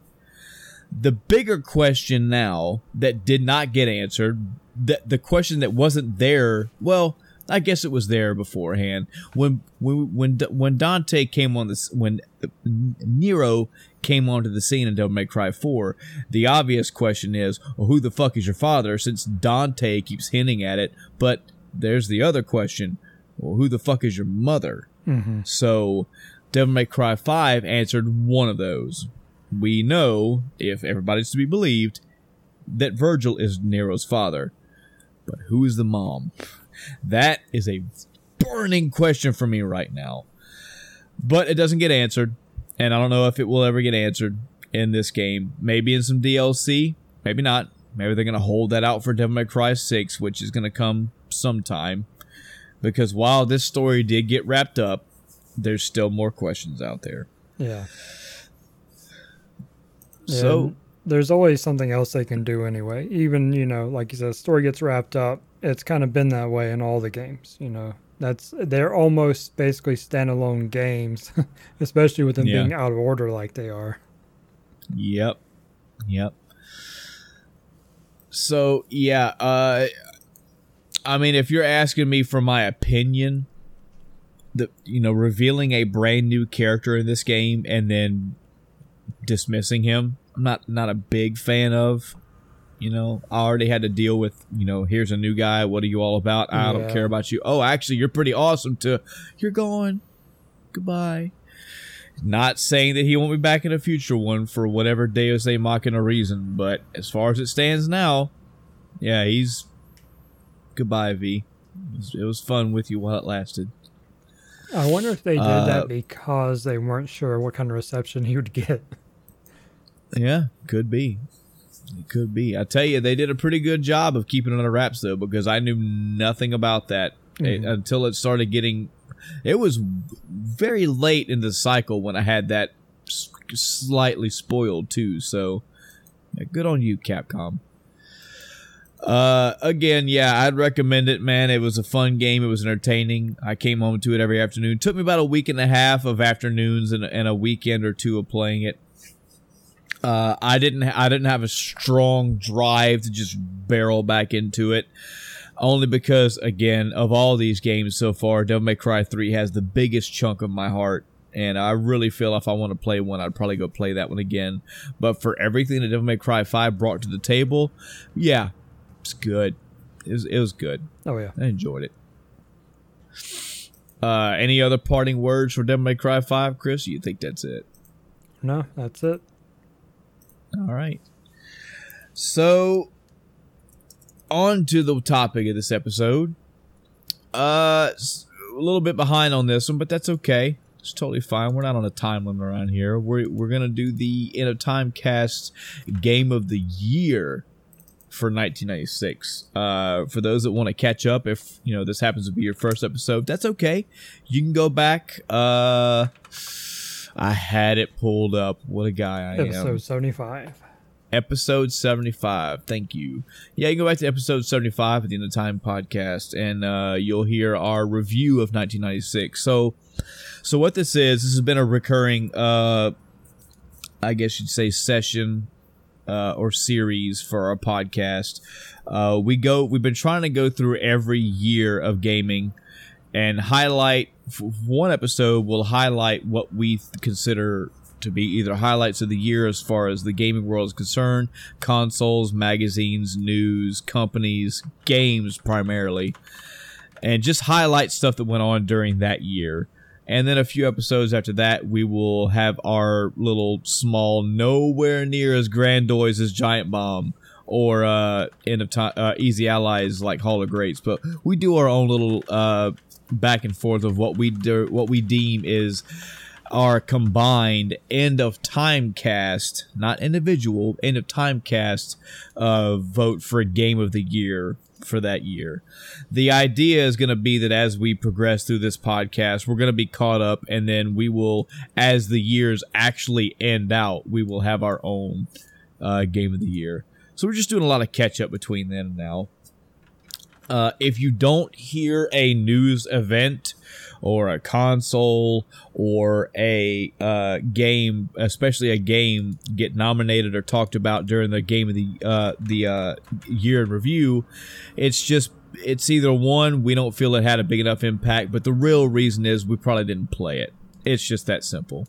And that gets carried over into game of the year. So as we go through this episode today, you don't hear a game that you feel is your game of the year. It's nothing against it. It's either we don't feel it is or we haven't played it. So this will be a deliberation between Chris and I. Uh, I guess I should mention if for those that didn't hear the last episode or two, uh, Adam's going to be kind of out of pocket for who knows how many episodes. Again, unfortunately, just his schedule just is not letting him uh, record as much as he wants to, and we only have a couple nights we can actually record. So uh, you may hear him jump in every now and again, but until he gets into a situation where he can record pretty much on schedule on our recording nights, he's going to be out of pocket for a while. But that's okay. Me and Chris are here. We got this shit. Uh, so again, especially for this uh, End of Time cast game of the year episode, for those that aren't familiar with the actual format, uh, so we've already had our year in review. We've already gone through that part, and we've talked about what we consider to be highlights of the year. And of course, this being a game of the year episode, we're going to be talking primarily and only about games. And what we're going to do is it's going to be kind of short for this year, Chris. I don't know about you, man. But, uh, uh, we're gonna we're gonna just put a game on the list anywhere, and it's not a physical list you guys and gals can see. It's something we're doing on our end. I'm just gonna throw a game out there, and then we're going to look at nominees one by one, and we're just gonna decide whether we feel these nominees are better or worse than the game we've just talked about, where we think they fit. Uh, yeah, that's that's that's pretty much it. And then we'll have our discussions throughout as we go. So uh yeah, so I went through and tried to figure out how how many we had and I I'll tell you Chris, I've got uh 6 on here.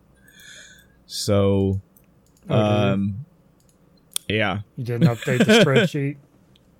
Uh, well, I I kind of got myself confused, and I thought I was keeping my personal top three to the side, but uh, I just now remembered as I was d- telling the audience how we do this that we just have them there, and we'll just duke it out. So I am going to as fast as my internet will allow me, because much like streaming games, uh, your internet may determine how you do that. So I'll put all mine here on our spreadsheet. And again, audience, you can't see them, but that's, you know, it's fine. So yeah, we're gonna throw out these games in no particular order. Uh, I guess I'll just start first, Chris. I'm just gonna hover around and pick. All right, Jesus Christ, uh, Mega Man Eight. All right, so I do feel the Mega Man Eight is going on this list. Uh, I was gonna put it down here in the middle somewhere. So I feel, and okay, I did not put Mega Man Eight on this list to to be a contrarian. Let's go ahead and make that understood right off the bat because I know full well this game gets so much hatred. It does, and honestly, I think it it gets hatred because honestly, I think it's solely just because of the voice acting. This game has some very meme worthy voice acting, and that's gone. I mean, people have taken that to the nth degree. If I'm looking at Mega Man 8, this is another one of those uh instance incidents just like uh v. I mean i could draw a straight parallel. When i saw the art design and the game design of mega man 8 just from just from screenshots and video play uh back in the day i was not feeling it. This is a newer updated uh almost i want to say cartoonier but that's not exactly correct just going from Mega like Mega Man Six to this style of Mega Man. Uh, full. Uh, just so y'all know, I didn't. I played Mega Man 8 first. I didn't play Mega Man 7 till way after. So I feel like if I would have played Mega Man 7 and then played Mega Man 8, I would have had that transition. But Mega Man 8 was my first of that style. I really feel that Mega Man 7 and Mega Man 8 kind of look the same. His jump animation kind of feels the same. It's and just the the the total design of those two games are very similar to each other. Uh, the music is is is is a different style of music compared to what Mega Man's known for, and you know I get it. If you stacked Mega Man Eight up against Mega Man One through Six, I get it. It's a departure. The voice acting is not that great. I get it but it's always been charming to me. This has been one of those games that the voice acting is bad, but I never cared because I just I I liked Mega Man's voice in this. I liked Wily's voice. I I liked it. I'm not saying that to be a contrarian. I promise you, I'm not because if I don't like voice acting, you will fucking know. uh, I'm looking at you, Tales of uh, Symphonia, where I turned your voice completely off. Uh, the charm of Mega Man 8 has never been lost to me. I'll make this real simple for you, audience, with the exception of Mega Man X8, only because I have not played that all the way through. If you want to know my top Mega Man games, they are in that order Mega Man 4, Mega Man 8, Mega Man X4, just like that. All the four, all the the, the four multiples are, are, are are up my alley. Mega Man 8's always been charming to me for all the reasons. Uh, I mean, look, I'm that guy that when I I I, I made a, a big spiel about this in one of our episodes about how when they when you take a game from Japan and bring it to over to America and they bring the voice acting over for some reason they add way more words and enunciations and exclamations like they can't America can't shut up when it dubs things over. I don't know why. They just can't. And yeah, I liked Mega Man's voice in this. I liked when he jumped, the, sound effects he makes, and when he throws out his weapons, he says the he says the weapons and all that stuff. For whatever reason, the charm of eight has always been something I enjoyed. So, the fact that it came out this year, uh, I picked this as a nominee for Game of the Year. Do I feel it's going to make it? I don't know. That's what our debating is for today. So. Uh, yeah, Chris, you're up. All right. So let's immediately crush that with uh Let's go for something different. Twisted Metal 2. Ooh. Ooh. Uh mm, Okay. So you picked it as a nominee, so let's mm-hmm. let's hear it. I mean, this is one of the classic PlayStation games uh, back then. Uh, so many endings, all the vehicles, all the different mo- uh, you know, the things that come with those, their abilities, uh, special, you know, things about them, uh, the storytelling in the game, and it was just fun to play, uh, single player, multiplayer, whatever. Um, lots of time spent on that game. Oh yeah. Yeah, definitely a nominee for game of the year, man. Definitely a I mean this is a this is a console must if you really want to know my opinion on the matter. Mm-hmm. Uh there are many twisted metals. I think four total came out for the PlayStation 1. I think 5 and Black and if there was a 5. I think I know Black was a PlayStation 2 title. And there have been other twisted metals around, but for for my I've played all of them on PlayStation 1. My I think my order was like 2 and then 3 and then 1 and 4. I had some crazy order. For whatever reason, I, I'll tell you, Chris, I honestly feel like it's mainly Calypso. like all these twisted metals pretty much have as far as gameplay is concerned mm-hmm. i mean they're all around about the same just with different flavoring Right. You know, you're in vehicles. Excuse me. The vehicles have their own weapons, their own themes, so to speak, and you may have different vehicles with different weapons. True enough, but that's the idea. It's car combat. Right. But when I look at the way the story is delivered to us in Twisted Metal one and four and uh, three and four, the that version of Calypso, the voiceover, the the cell shaded slash comic book look to it just fits for me more than any of these other ones ever did. Uh, yeah, definitely a fun game, fun single player, fun multiplayer. I can't tell you how many times I went through this game level after level over and over and over again. I, I beat every stage as every character two to three times, more than that for the characters that I really enjoyed. Like, uh, Grasshopper was one of my favorite picks because of her speed and her agility. Uh, but yeah, fun. Just mm-hmm. just definitely fun. I as well would put it on this list. Now, would I put it above Mega Man 8? I haven't hmm. played 8, so I would. yeah, that's fine. Uh, so Twisted Metal Two. All right, so I, am I'm, I'm gonna have to get nitpicky with this. Honestly, right. I mean it's going up it's going up against a a prime picked Mega Man for me. Uh, so Twisted Metal 2 has, I want to say, seven or eight levels total. Mega Man 8 already has eight levels, plus the three to four Wily levels. Uh, I was gonna throw out the underhook that you know, well, Mega Man 8 also sets itself apart because some of the levels have branching paths where you can go like up or down instead of just straight forward. However, Twisted Metal 2 has many stages that have extras. Uh, like when you're in Paris, you can shoot down the Eiffel Tower. You know, when you're mm-hmm. when you're in the the uh, New York stage, you can shoot down the Statue of Liberty. So it has little extras, little hidden things as well. Uh, you only can play as Mega Man, but you can, with multiple weapons, but you can play as multiple vehicles in Twisted Metal with mm-hmm. each having their own individual weapon.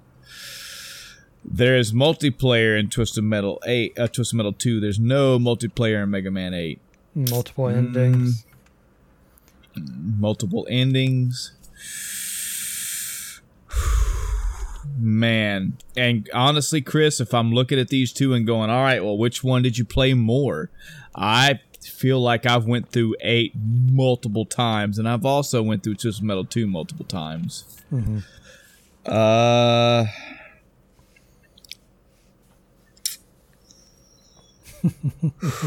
if I had to play one right now, my God, our favorite go-to argument, isn't mm. it? Our our our last ditch effort of what would I what would I play right now?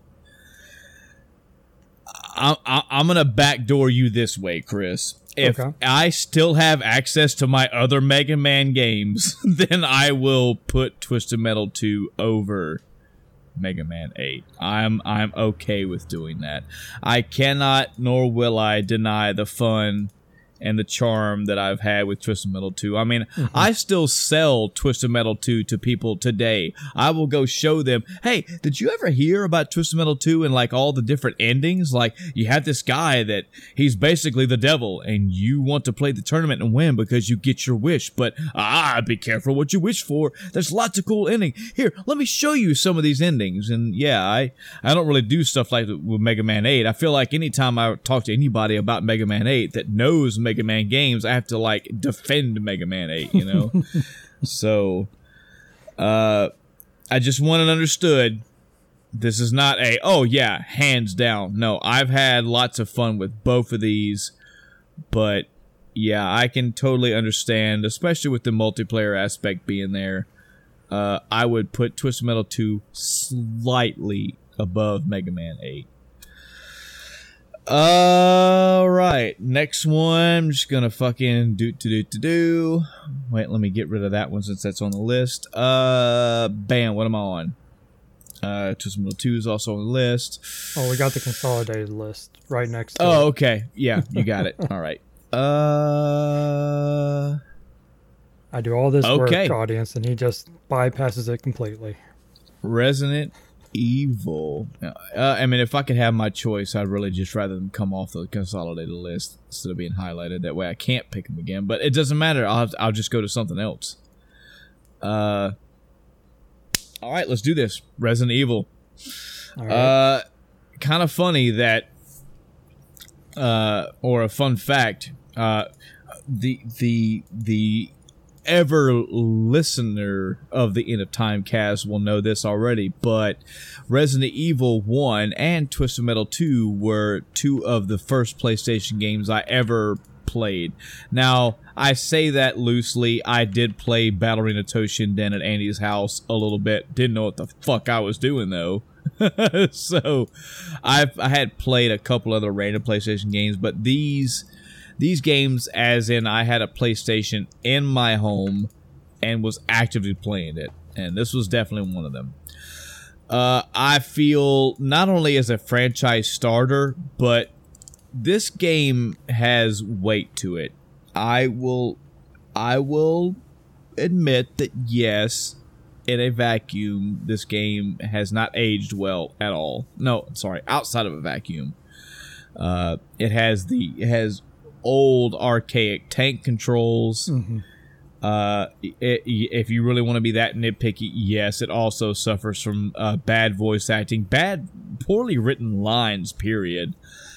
Uh, what few uh, movie cutscenes in it were very cheaply done. I mean, this game was made, from what I understand, from the the company as it was back in the day, Capcom, uh, made on a pretty shoestring budget. I didn't realize that because the game was just so much fun to me. I honestly didn't care.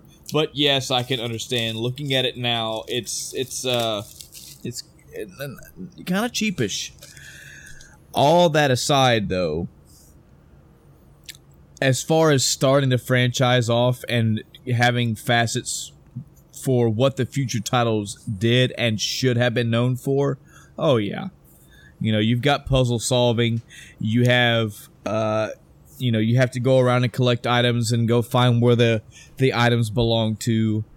You have of course you have the combat, you know, you're shooting zombies, you're you're trying to get away. You have uh depending on what you, what difficulty you play as, you have slightly limited uh, uh, resources to manage. Fixed camera angles, which again, that's an archaic thing. I get it, but it added to the horror of it, so to speak. It added to the intensity because you you could dodge one enemy and then go around a corner and there's one right there in front of you instead of running forward maybe you should have took your time but you didn't know that because you couldn't see it. Mm-hmm. Uh, the story, honestly, the story was pretty good. I mean, I'll give the story credit where it's due. You know, having the the the turn where yeah, Barry was actually working against you the whole time, but his hand was forced. Yeah, I get that.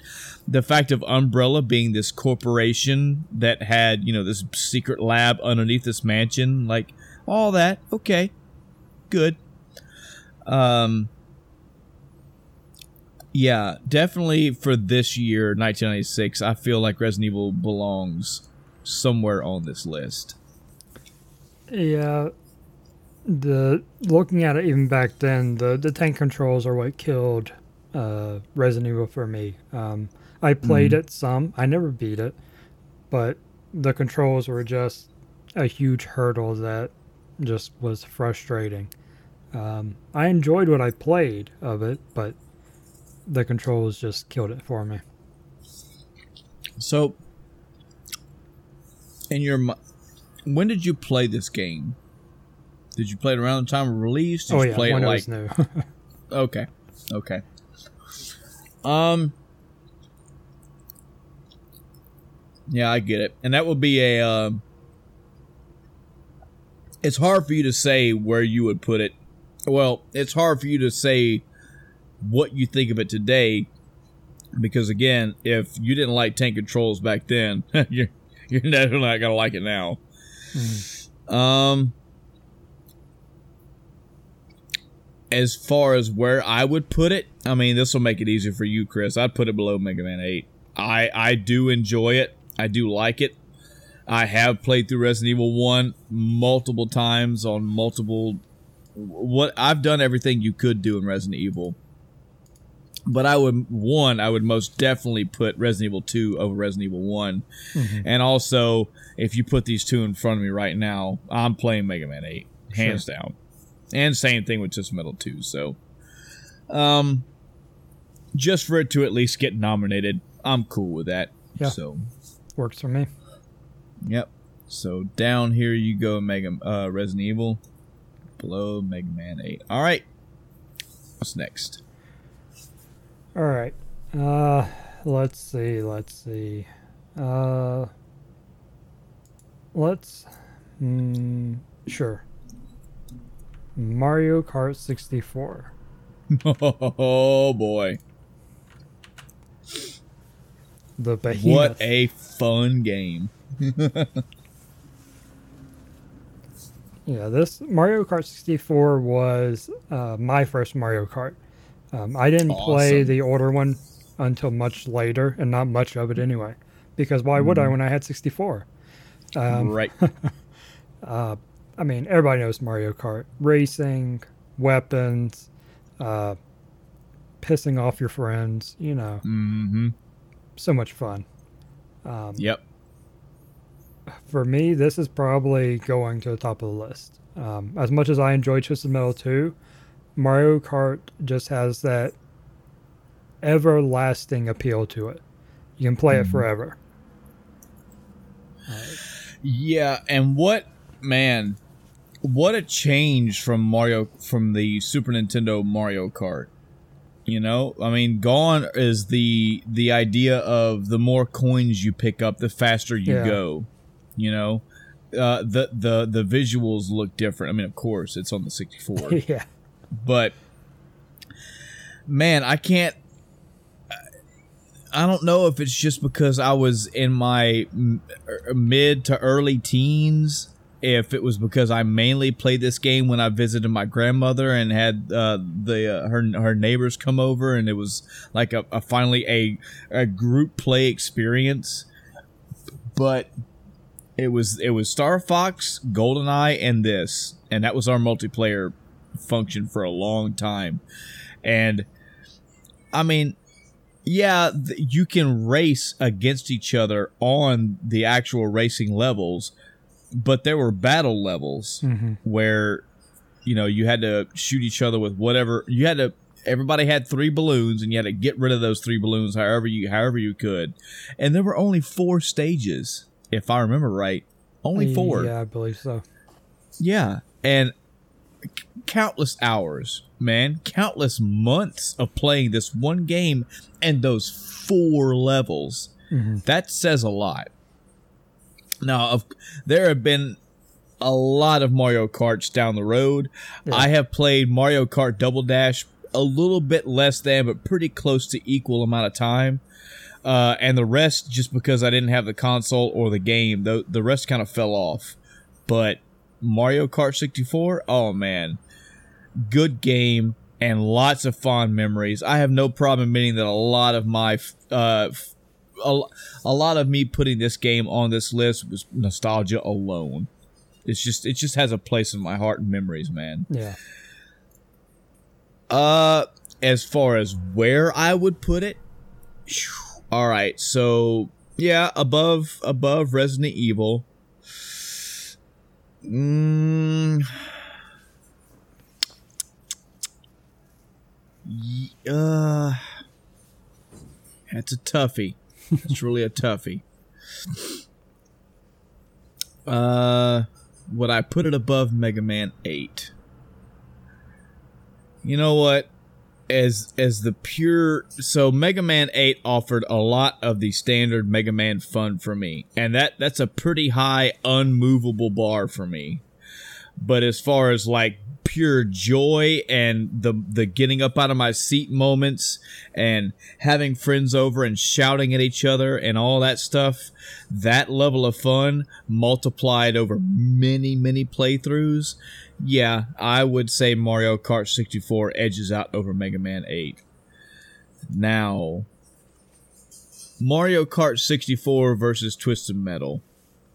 I'm gonna let you shoot from the hip first on this one, Chris. Yeah, I mean, I would totally put it above uh, Twisted Metal just because it. I feel like as much as uh, replayability that Twisted Metal 2 had with all the endings, you know, the multiplayer, comparing multiplayer to multiplayer, Mario Kart 64 probably would take it for me. Um, just in the. It was. I don't know. It it was more fun to repeat. Uh, Twisted Yeah. Metal 2 multiplayer, fun for a bit, and then you move on uh, in Yeah. comparison. Yeah. Yeah, I've played a I played a good bit of Twisted Metal 2 multiplayer. Uh, but I would make up I, I mean I would wake somebody up at night to play Mario Kart 64 multiplayer. I mean I would I would make it a I would rent that console and get that game just to make that happen. That much that kind of dedication, that kind of fun and that amount of memories. I mean all around. I think deservedly Mario Kart 64 can go above Twisted Metal 2.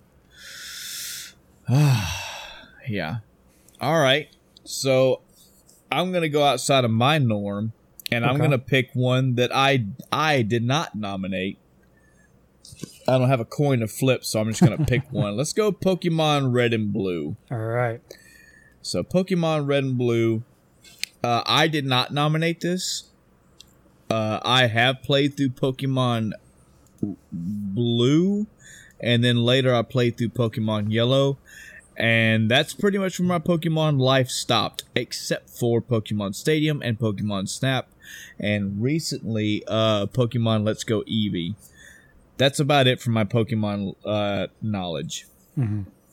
Uh, to tell you the truth, I mean, uh, okay, the the impact of Pokemon is not lost on me at all. Uh,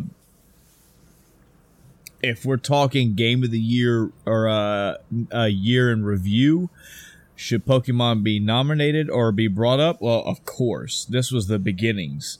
This was the beginning, if I'm not mistaken, because I think Pokemon Yellow came later. Later, correct? Yes. Yeah, Red and Blue was they were the first. Yep. OG Pokemon. It all started right here. The very beginning. Yeah. For that, yes. Now, I'm gonna make enemies, and that's fine. I get it. I'm an asshole. Uh, while I did play through Pokemon uh, Blue, and while I did play through Pokemon Yellow, uh, I didn't play anymore after that. Uh, I think in Yellow, as much as I possibly can, I got every Pokemon. I think Yellow, I tried to max out everything and do everything I could. I tried to get every Pokemon and Mm-hmm. beat every gym and just do everything I possibly could. Aside, if uh, and forgive me, I don't remember. I don't remember if Yellow had Pokemon as well that you had to like link cable and swap between people, like Red and Blue did. If it did, I didn't do any of that.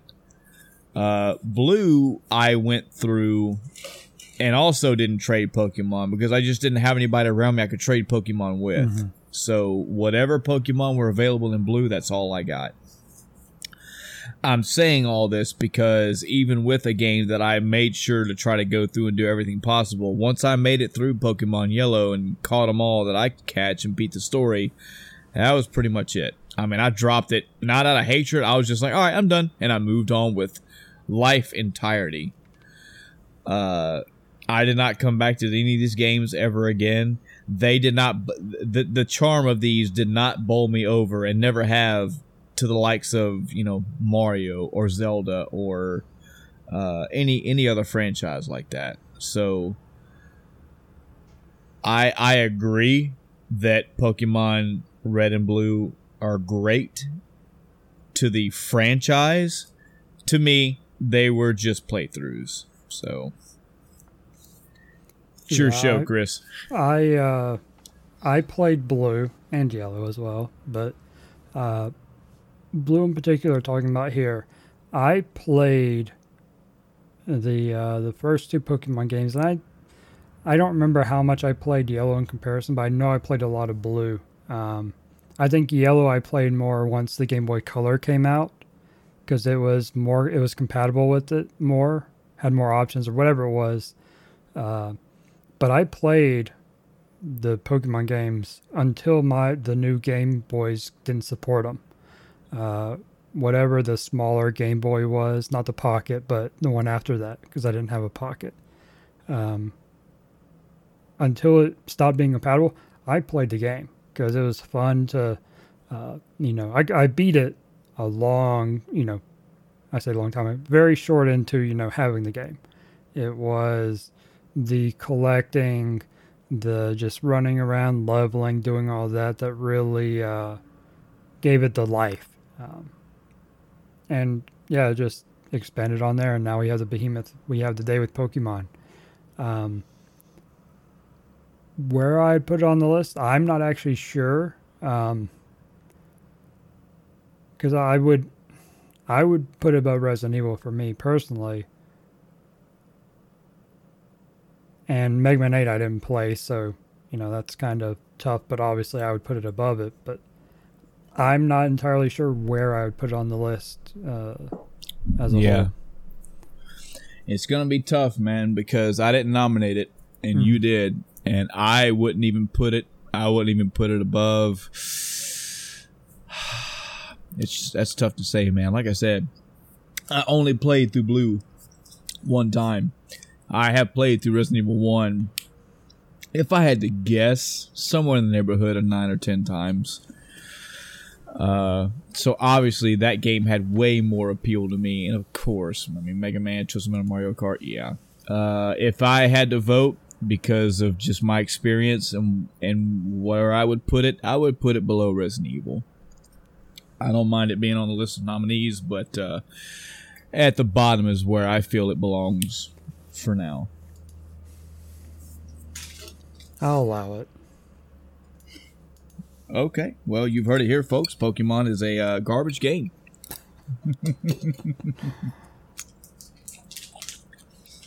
um, on that note, you're up. All right. So I'll follow suit and pick a game that I didn't nominate. Um, Super Mario RPG. All right. Yes. I uh, the only experience I have with Super Mario RPG, and I, I believe it's on the uh, classic, so I can play it now.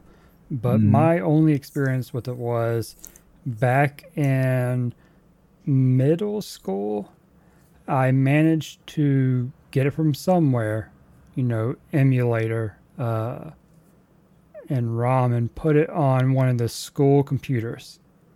And I would actually play it in my computer class. So I never made a lot of progress because you know I had a little bit of time with it, but that was the only uh, interaction I had with the game. So I never beat it. I don't remember anything about this one because that was you know forever ago. Uh, so yeah, I, I don't really know.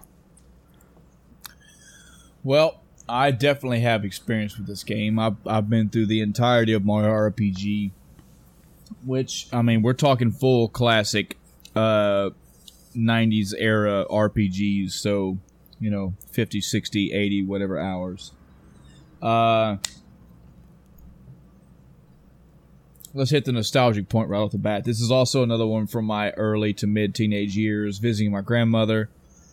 Uh, I I guess I just had not. Okay, again, I didn't have many magazine subscriptions. I mean, you, the internet wasn't thriving back then, so game news wasn't really a thing in my life. My gaming news was word of mouth. You know, having friends or schoolmates, uh, classmates talk about new games that they heard were coming out, or that, or mainly that they were playing. I mean, even word around the block news didn't really, it just didn't impact me. It wasn't in my life. So I remember being, you know, visiting my grandmother one summer or one Easter or one, she just came and got me, who knows. And going to a, one of the two video game rental places I went to and seeing Mario RPG on the shelf. And just the 3D artwork on the box alone was like, well, this is new and then turning it over and seeing that or or wherever I figured it out that this is this is SquareSoft and Nintendo coming together making an RPG and I was like all right you know Mario in in an RPG yeah sure I guess it could work somehow. I don't recognize many of these characters but yeah sure I'll try it. And then that was it. Like done. Took that thing home. And from the opening intro little movie clip to this game was already hooked. Um, this is how you do companies merging. This is what I mean. Kingdom Hearts has just veered off the fucking path of this right here. This is a RPG toned down, like not not the Grandoise uh, style of, of Final Fantasy and not the super convoluted story of Xenogears, but a genuine RPG with plot development and character development and curiosity and intrigue and and big bad villains and and uh, fleshed out side characters and all that all that RPG goodness just toned down not in a difficulty way not in a maturity way but more of just a just we're trying to narrow in on the charm way. And they nailed it in my opinion it's that RPG with Mario themes mixed in, properly mixed in. They fit in they fit into the narrative of Mario while having all these other new characters involved in uh, involved with him. Uh, the side character, the the the uh, the new characters you get into your party, they're explained. They have their own interesting story and narrative. The classic characters from the Mario franchise are here. They have their reasons explained for what's going on. You know, like Bowser's a good example. He gets kicked out of his own fucking castle thanks to all this shit, and you are slowly, progressively working your way to get back into the castle and figure out what's really going on. Uh, Geno brand new character. I love how they brought him in. I love his development. I love his play. He has a solid place in the story. Mallow, same way. Uh, the extra characters you run into, the NPCs you run into throughout the game, all charming, all fit, all have a reason, all have a story. Uh, a good example is uh, uh, uh, Booster. He has his own little tower. He's just this this eccentric this eccentric guy that just has his tower full of toys and stuff and it's just it all fits man. And if you really want to go above and beyond there's a secret boss in there that's straight out of a final fantasy themed game. Uh culex is his name. Um and that's all of that. Now we get to talk about the music of the game. All themed all catchy all memorable all of it. All the music was on point. All the sound effects, mixing between new sound effects for new characters and old classic uh, sound effects that you already know, like Mario's jumping and uh, fireballs being thrown out, all that stuff, all there. Uh, the battle system this game brought in. I do not know if or I I don't remember. I think somebody already did analysis on this and I just forgot, but I don't know if Mario RPG was the first, but for me, it was the first game of having uh, battle actions in the combat.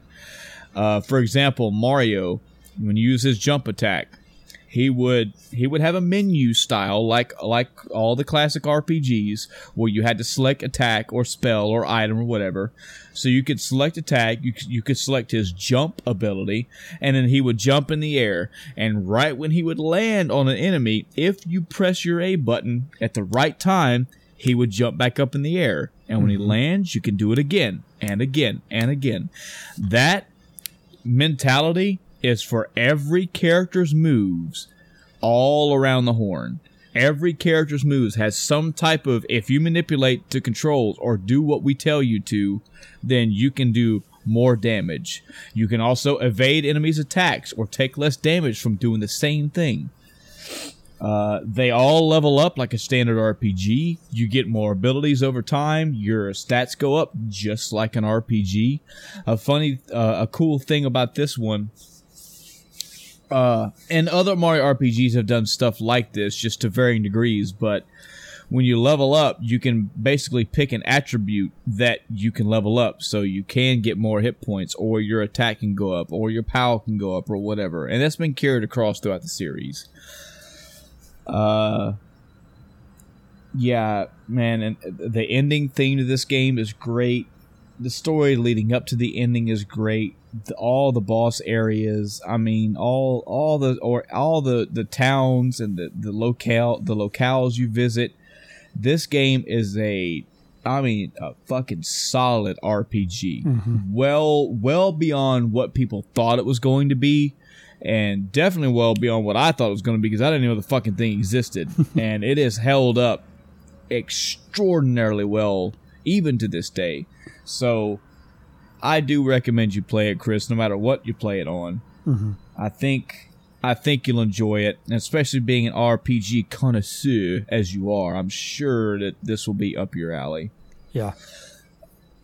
Uh, as far as where would I put it? Yeah, above Pokemon. Yes, above Resident Evil. Yes, above Mega Man 8. Yes, above Twisted Metal 2. Man. Mm. Oh boy.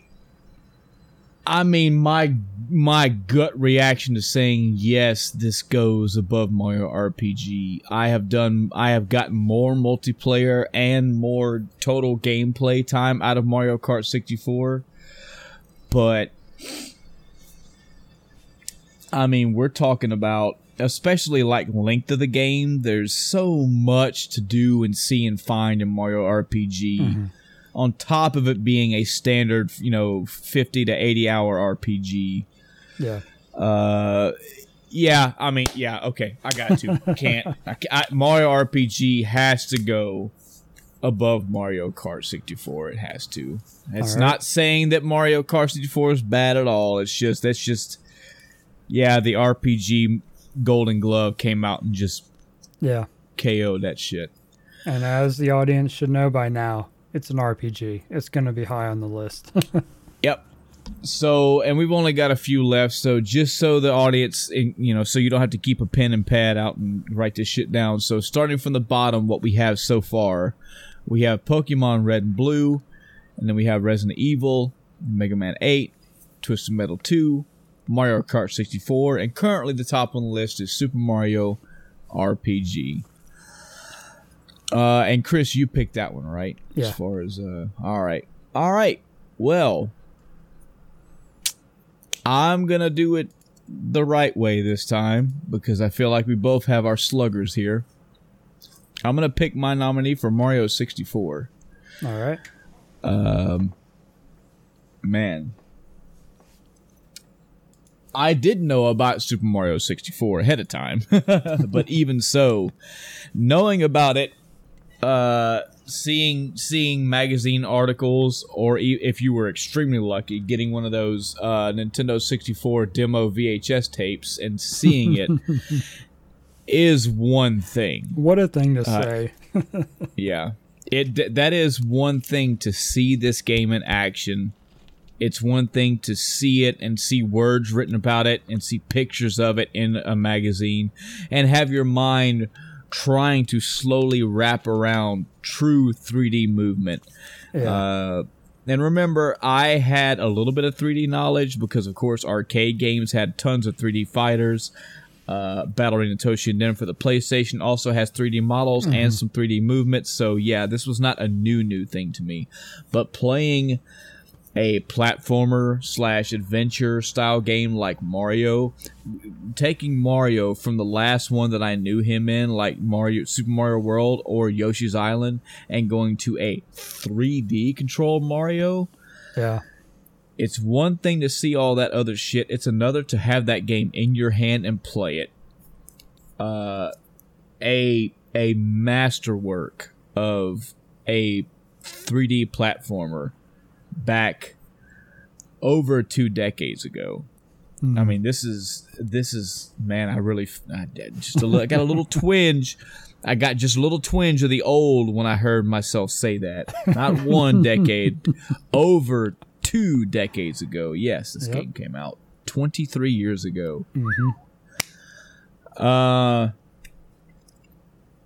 I'm always a sucker for platformers. Period. I'm definitely a sucker for anything Nintendo, and of course, I'm a sucker for Mario. So all this has a has a has a, a lot going in its favor. But still, at that age, that time in my life, wrapping my head around going from left to right only and up and down only to all 3D movement was so new to me. hmm And I really want to focus on that for just this hot second because that's something that we take for granted today because it's fucking everywhere. 3D games are like, yeah, duh, what else would it be? You know, oh, yo, uh, side scrollers? Yeah, there's a genre of that. Now, the, uh, the side scrollers are the OG for most cases. But we evolved. We've now come to where so many games are are a, a solid mix. You have a lot of 2D side scrollers and you have a lot of 3D platformers. It's just it works that way. Mhm. And again, in that time, this this time of my life, just trying to wrap my head around having this one stick that can make Mario move. Like, how does this work? How does the jumping work? How do I how do I save myself from falling? Is it if I jump forward, am I am I relegated to that forward movement? Can I back up at all? Uh, what's what are these other movements? I can duck, I can backflip. Like, what what is all this? I'm used to jumping up in the air and, and butt stomping at the most, you know. Mhm. And then you get that game, and you put that controller in your hands and you just go and Nintendo's got you. I mean, the controls in this game are so tight, so awesome, still hold up so well to this day. It's so it puts you at ease so fast. Uh, everything feels intuitive. They give you little tips to teach you how to do all the other things like double jumping and triple jumping or triple flip jumping. Uh, I mean, even the water controls. You have air, so you have to go up for air, sure enough. But the water controls were were oh, were fine. I mean, they weren't the best, but they were very doable for a 3D space. Sure. Uh, I think the I think I think controlling the camera underwater was more of the hassle than the actual swimming. Yeah, the camera was the worst part in general. yeah, I mean it had digital movement, you know, you didn't have free flowing camera. And again, we've evolved. You know, we now have an entire stick dedicated to a camera today. Where back then it was just digital, you know, swinging around. Uh yeah, it, it could put you in this small little hub world that still felt so big, just like Ocarina of Time, man. Nintendo had a way of doing that, of making things feel bigger than they really were. I mean, if you look at the courtyard, the courtyard of Mario 64, mm-hmm. and then you mm-hmm. get into the castle, and then you go underneath it, and you go into the clock, that like down the stairs to the clock area, it can feel pretty big. In reality, not that big, especially when you get into a level and the levels are fairly large and sprawling mm-hmm. and expansive. The, uh, the open worldness of the levels too. You know, right. Having all the different stars and sure you'd have often you know like one primary one you're going for, but then everything else unlocked after that. Um, mm-hmm. and you could choose how many of them you want to get in that level. You get tired of a level, as long as you got one or two, you probably unlock something else, and you just go mm-hmm. play that. Um, so much to do. Lots of open-ended gameplay. Uh, the different hats you can get. I mean, you get one hat that turns into a metal Mario, which means now you can you're pretty much invincible and you can go underwater without having to swim. You're just walking across the floor slowly, mm-hmm. but you're doing it. But you get one that lets you turn invisible, lets you phase through certain walls. And uh, let's be real here, though. If there's one hat to talk about, it's the hat that blew everybody away, and that's the winged cap Mario. Oh yeah. I mean, you get this thing, you do enough jumps in the air, and you fly through the air as Mario. Again, 3D movement like you did not expect to have. 3D movement that felt good and natural and flowed. Um, flying for Mario is nothing new at this point. I mean, in Mario 3, you got a tail as a raccoon and you could float around. You could fly up and then float down. In Mario's Super Mario World, you had a cape. You could fly up and you could bound and bounce. That almost that same mentality is what went into the flying controls in Mario 64. You would you would soar down and you'd pull up on the stick and he would fly up into the air and he'd go wahoo. I mean, it's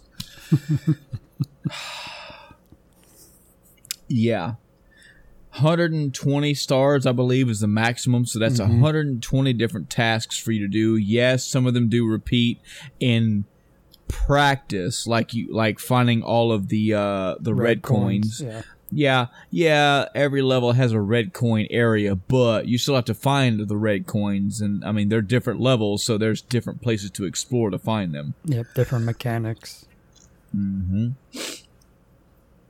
Uh, and yeah, again, still holds up to this day, man. Solid, solid game. Just the wow factor of going into 3D world. Them uh, with the small caveat of the digital control. And when I say digital, I mean like let's imagine the camera's behind Mario because it is. It's third person, not first person.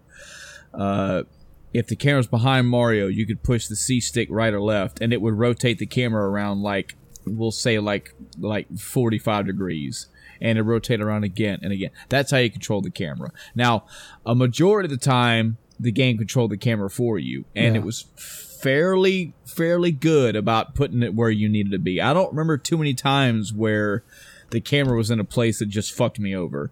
I I do remember times like that in Mario Sunshine, but not so much Mario 64. Yeah, I think most of the time you move the camera around in 64, it'd be looking around for secrets and stuff like that. Right. Which you wanted to do because again, it's 120 stars to play with. So yeah, you there's a lot of exploring in all of these levels. Uh, so yeah, Chris, man, come on. There's there's no doubt that Mario 64 goes on this list. Now the question is, where do we put it? I'll tell you now, right off the bat, Chris. We can put this somewhere in the middle, uh, immediately, no problem. Um, yeah, above Mega Man 8. Yeah, above Twisted Metal 2.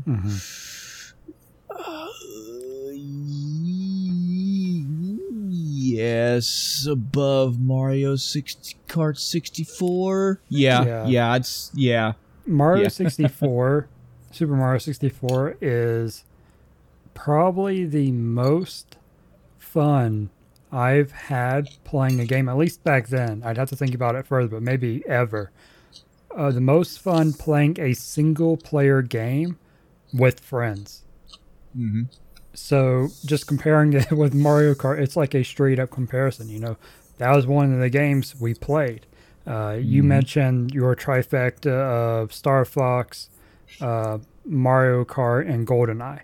Uh, we had uh, Mario Kart Perfect Dark um, and Super Mario And 64. Jet Force Gemini. Oh, Uh, those were you know our big three.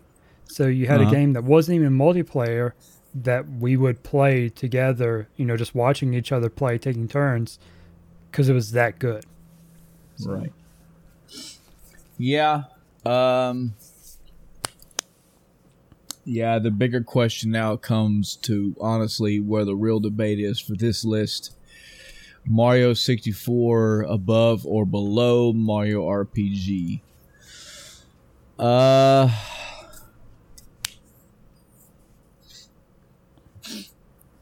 Believe it or not, I'm to put it above Mario 64.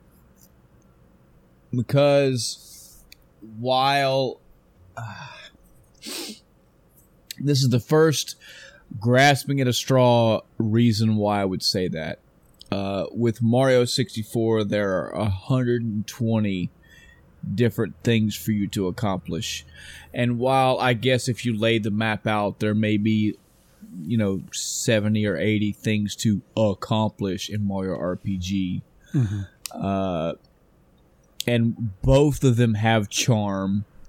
Both of them have memorable music. Both of them have level, a memorable level design.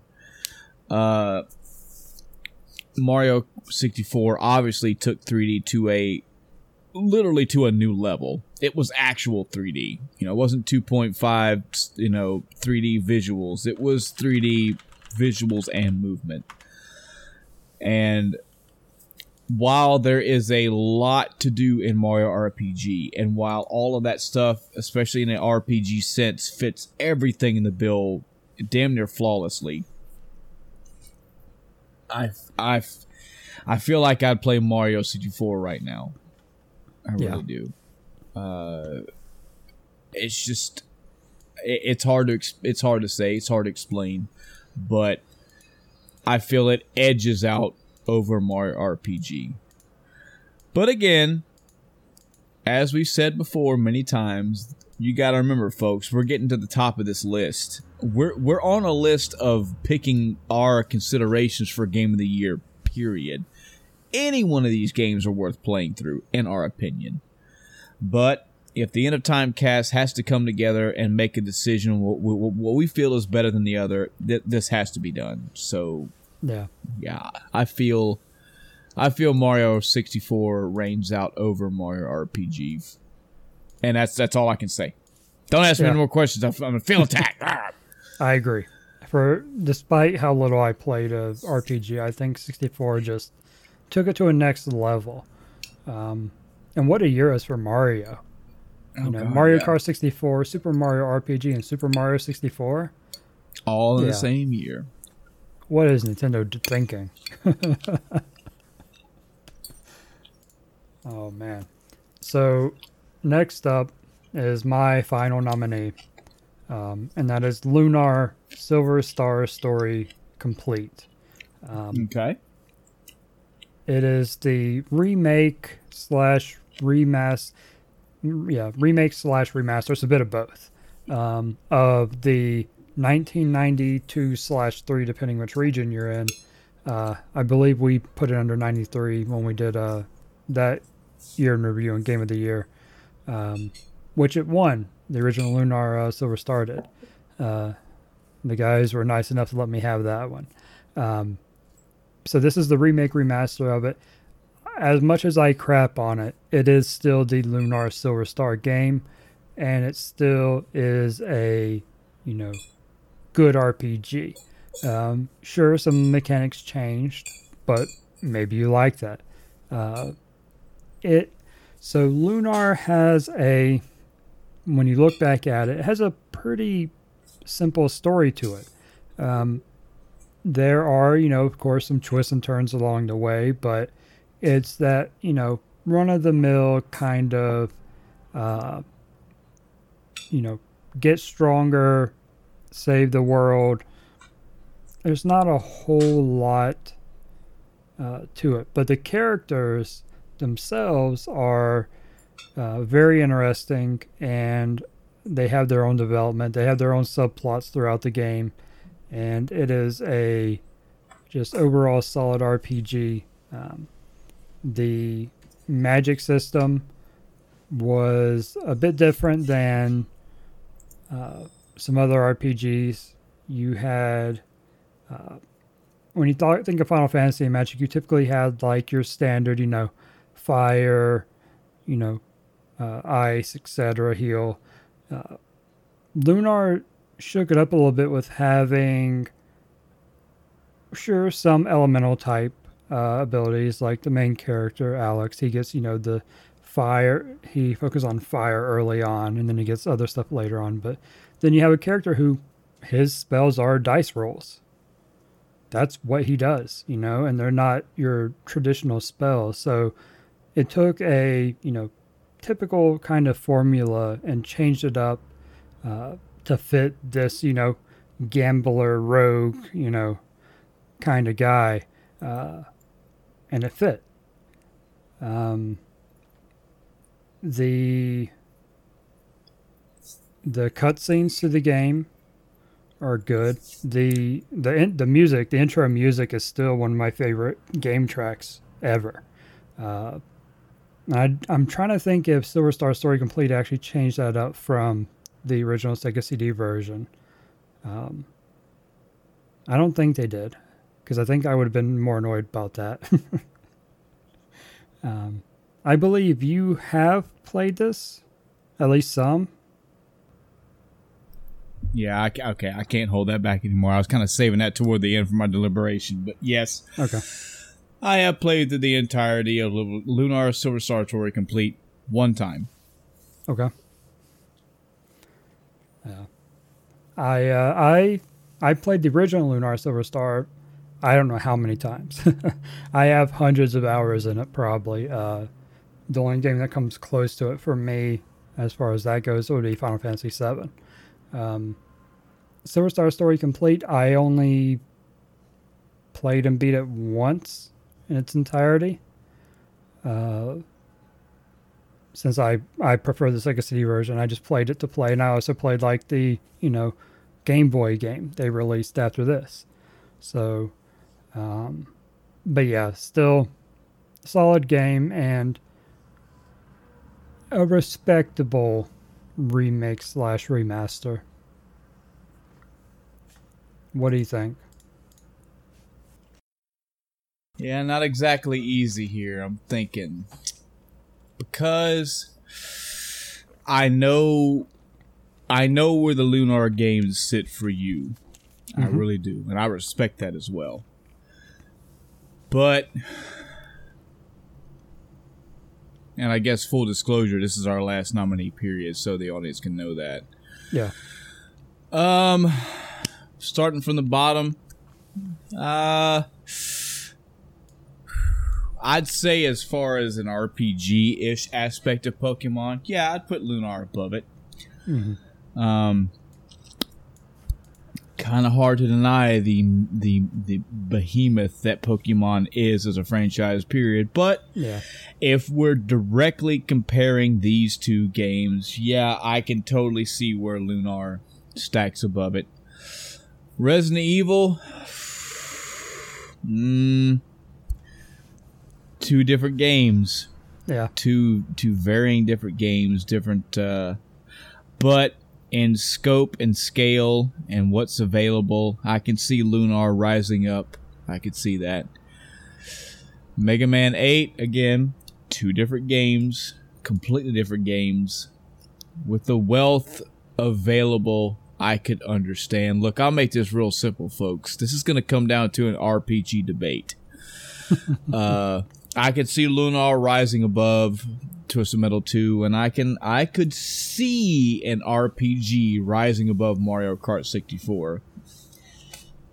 I feel that that cause that's cause for more debate and more discussion, if you want my opinion. But the the real meat of this debate is going to be uh, RPG to RPG. Sure. Uh, and this is all me being very generous, by the way. I don't think I'd put it above. I don't think I would put Lunar above. t- I think it'd stop above Resident Evil, and that's being nice. really is. But if I'm being nice, uh, RPG to RPG, I would not put Lunar above this for the sole simple fact that I've played through Mario RPG 10 to 15 times in its entirety. I know I've 100% of that game twice. That's including getting the lazy shell, like everything. Mm-hmm. I played through Lunar Silver Star Story complete one time back probably around 97 ish, 98. And if you ask me anything about that game right now, I can tell you I remember one cutscene where she's singing in her dark version. Uh, a- and a, and that's about it. I, I can. There's two other things that I could tell you, but that's only because I tried to play through the game last year, year before last, and I remember something about dragon poop. That's about it. Mm-hmm. But that's not even that's not a memory from when I originally played it. For whatever reason, and I don't know why, because it's not that hard for RPG to get underneath my heart. Lunar just did not stand out to me. I don't remember anything about the game, and that's just that's just what it is. Not everything is for everybody, and this RPG was not for me. RPG, Mario RPG, oh yeah, oh yeah, Yeah. from for me and for everybody. So, uh, we'll go ahead and put Lunar below Mega Man Eight, and then we'll call it a day. no, I'm good with it being down below. Uh, How, Somewhere below- between Mario Kart and Twisted Metal.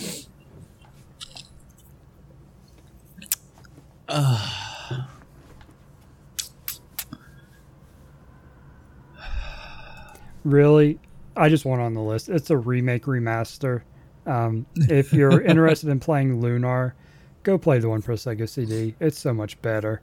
Um, so yeah, I really I don't care what is on the list. I just want it on the list. Yeah, it's just it. w- I put it to you then. What did you have more fun playing, Lunar or Twisted Metal Two? uh, What did you enjoy more? What would you play right now? Right. Well, see that, and this is one of those cases where what would I play right now actually probably wouldn't work because I'd probably play Lunar, um, just because it would have aged better and stuff like that. Um, and I'm I love Lunar, so I'd probably play it over it. But as far as back then, I I don't know. I, I'd probably still play Lunar, maybe yeah, uh, this just is because of how much I played Lunar. I mean, I like I said, hundreds of hours in the Yeah. Sega CD version. So, yeah. but It's I'd such also a go it's play the a Sega CD version. yeah it's such a tricky game with our game of the year because the mentality is I mean you got to think when this list does catch up to itself in say 2021 You know, it, we're deli- we're debating. All right, what was the best game of this year? Mhm. It's so hard to take ourselves back 23 years and figure out, you know, what what was the best for us. But that's kind of the idea of what we're trying to do here. We're trying to give what we believe is uh, our agreed upon game of the year for that year. I know that I had more fun with every single one of these games but Lunar. So the f- I'm willing to leave it up to you where you'd put it. I mean, the episode is game of the year, period. So, I mean, it's not, it's not game of the year. Yeah. yeah. Um, I'm I'm okay with it either above or below Twisted Metal. I like I said, I don't really care. Um, I would put it above like Mega Man because it's Mega Man. Come on. Yeah, um, but that would that would that would be putting it directly on top of Mega Man, and I'm not having that shit. So we'll leave it above. As crazy, stupid logic as that sounds, that's where we'll leave it at. So. Mm-hmm. There you have it, folks. End of Time Cast has gone through another year of Game of the Year deliberation, and from the bottom to the top, we have Pokemon Red and Blue, Resident Evil, Mega Man 8, Twisted Metal 2, Lunar, Silver Star Story Complete, Mario Kart 64, Super Mario RPG, and the End of Time Cast Game of the Year for 1996 is Super Mario 64. Yeah, I'm I'm totally down for that, man. Oh, All yeah. of these games, especially these top three, four, five. I mean, this this is a list right here. This is a Yep. This is another added bonus of you uh, guys and gals checking out this list. I mean, you can go through every one of these years, and we are we're recommending some solid shit. I mean, this is stuff that you can go find these games and still have a good time today. But you could definitely look at them and argue their point even for when they came out. Uh, many of these games hold up to this day. Resident Evil, you're just it's just the tank controls, man, and it, it really is. Uh, Twisted Metal 2, I actually played last year for a little while. It still holds up, believe it or not. It really does. Uh, it just all these games really hold up. And I mean, if you put yourself in that nostalgic mind frame, in that classic old school gaming mentality, you could you could get the the the mechanic of tank controls fits this game. It just fits that era. It fits this style. It fits what it's supposed to be. So, in any event, we have it. We've done it. Another game of the year, just in the books, Yep. out of the way. I am certain that there are many of you out there that have your own pick of game of the year. We're interested in hearing that. We're interested in hearing what games you think deserve to be on this list, where they deserve to be. What do you think the game of the year should be? Do you agree with our decision? Do you disagree? Are there games that we didn't even nominate that you feel deserve a solid nomination?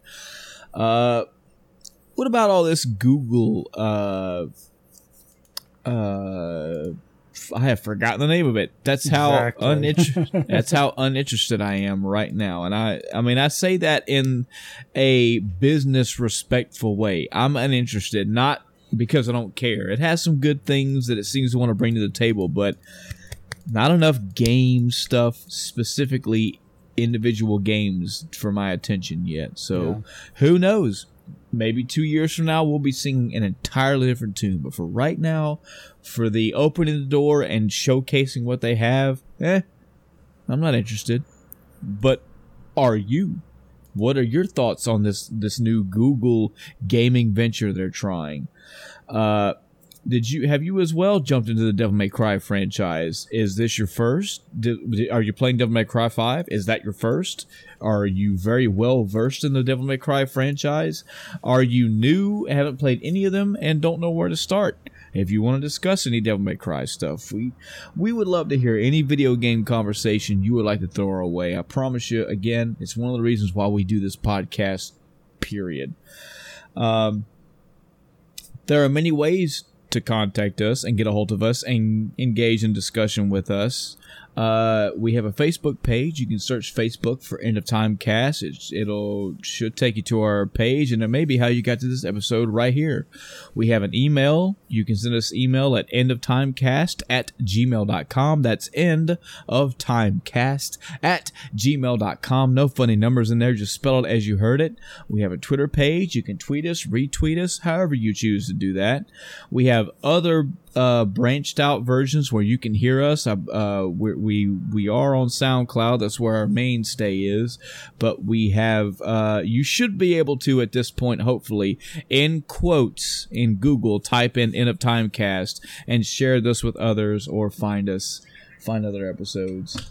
Uh, and yeah, there's just many ways to get a hold of us, and we would love to hear feedback from our audience about anything and everything. And uh, again, even now at 84, 85 episodes, probably a good chance you're going to get your uh, email or message to us uh, read out loud and talked and discussed on the podcast. So, yeah, that's going to do it for tonight's episode of End of Time Cast. And until next time, I'm Michael. And I'm Chris. Good night, everybody.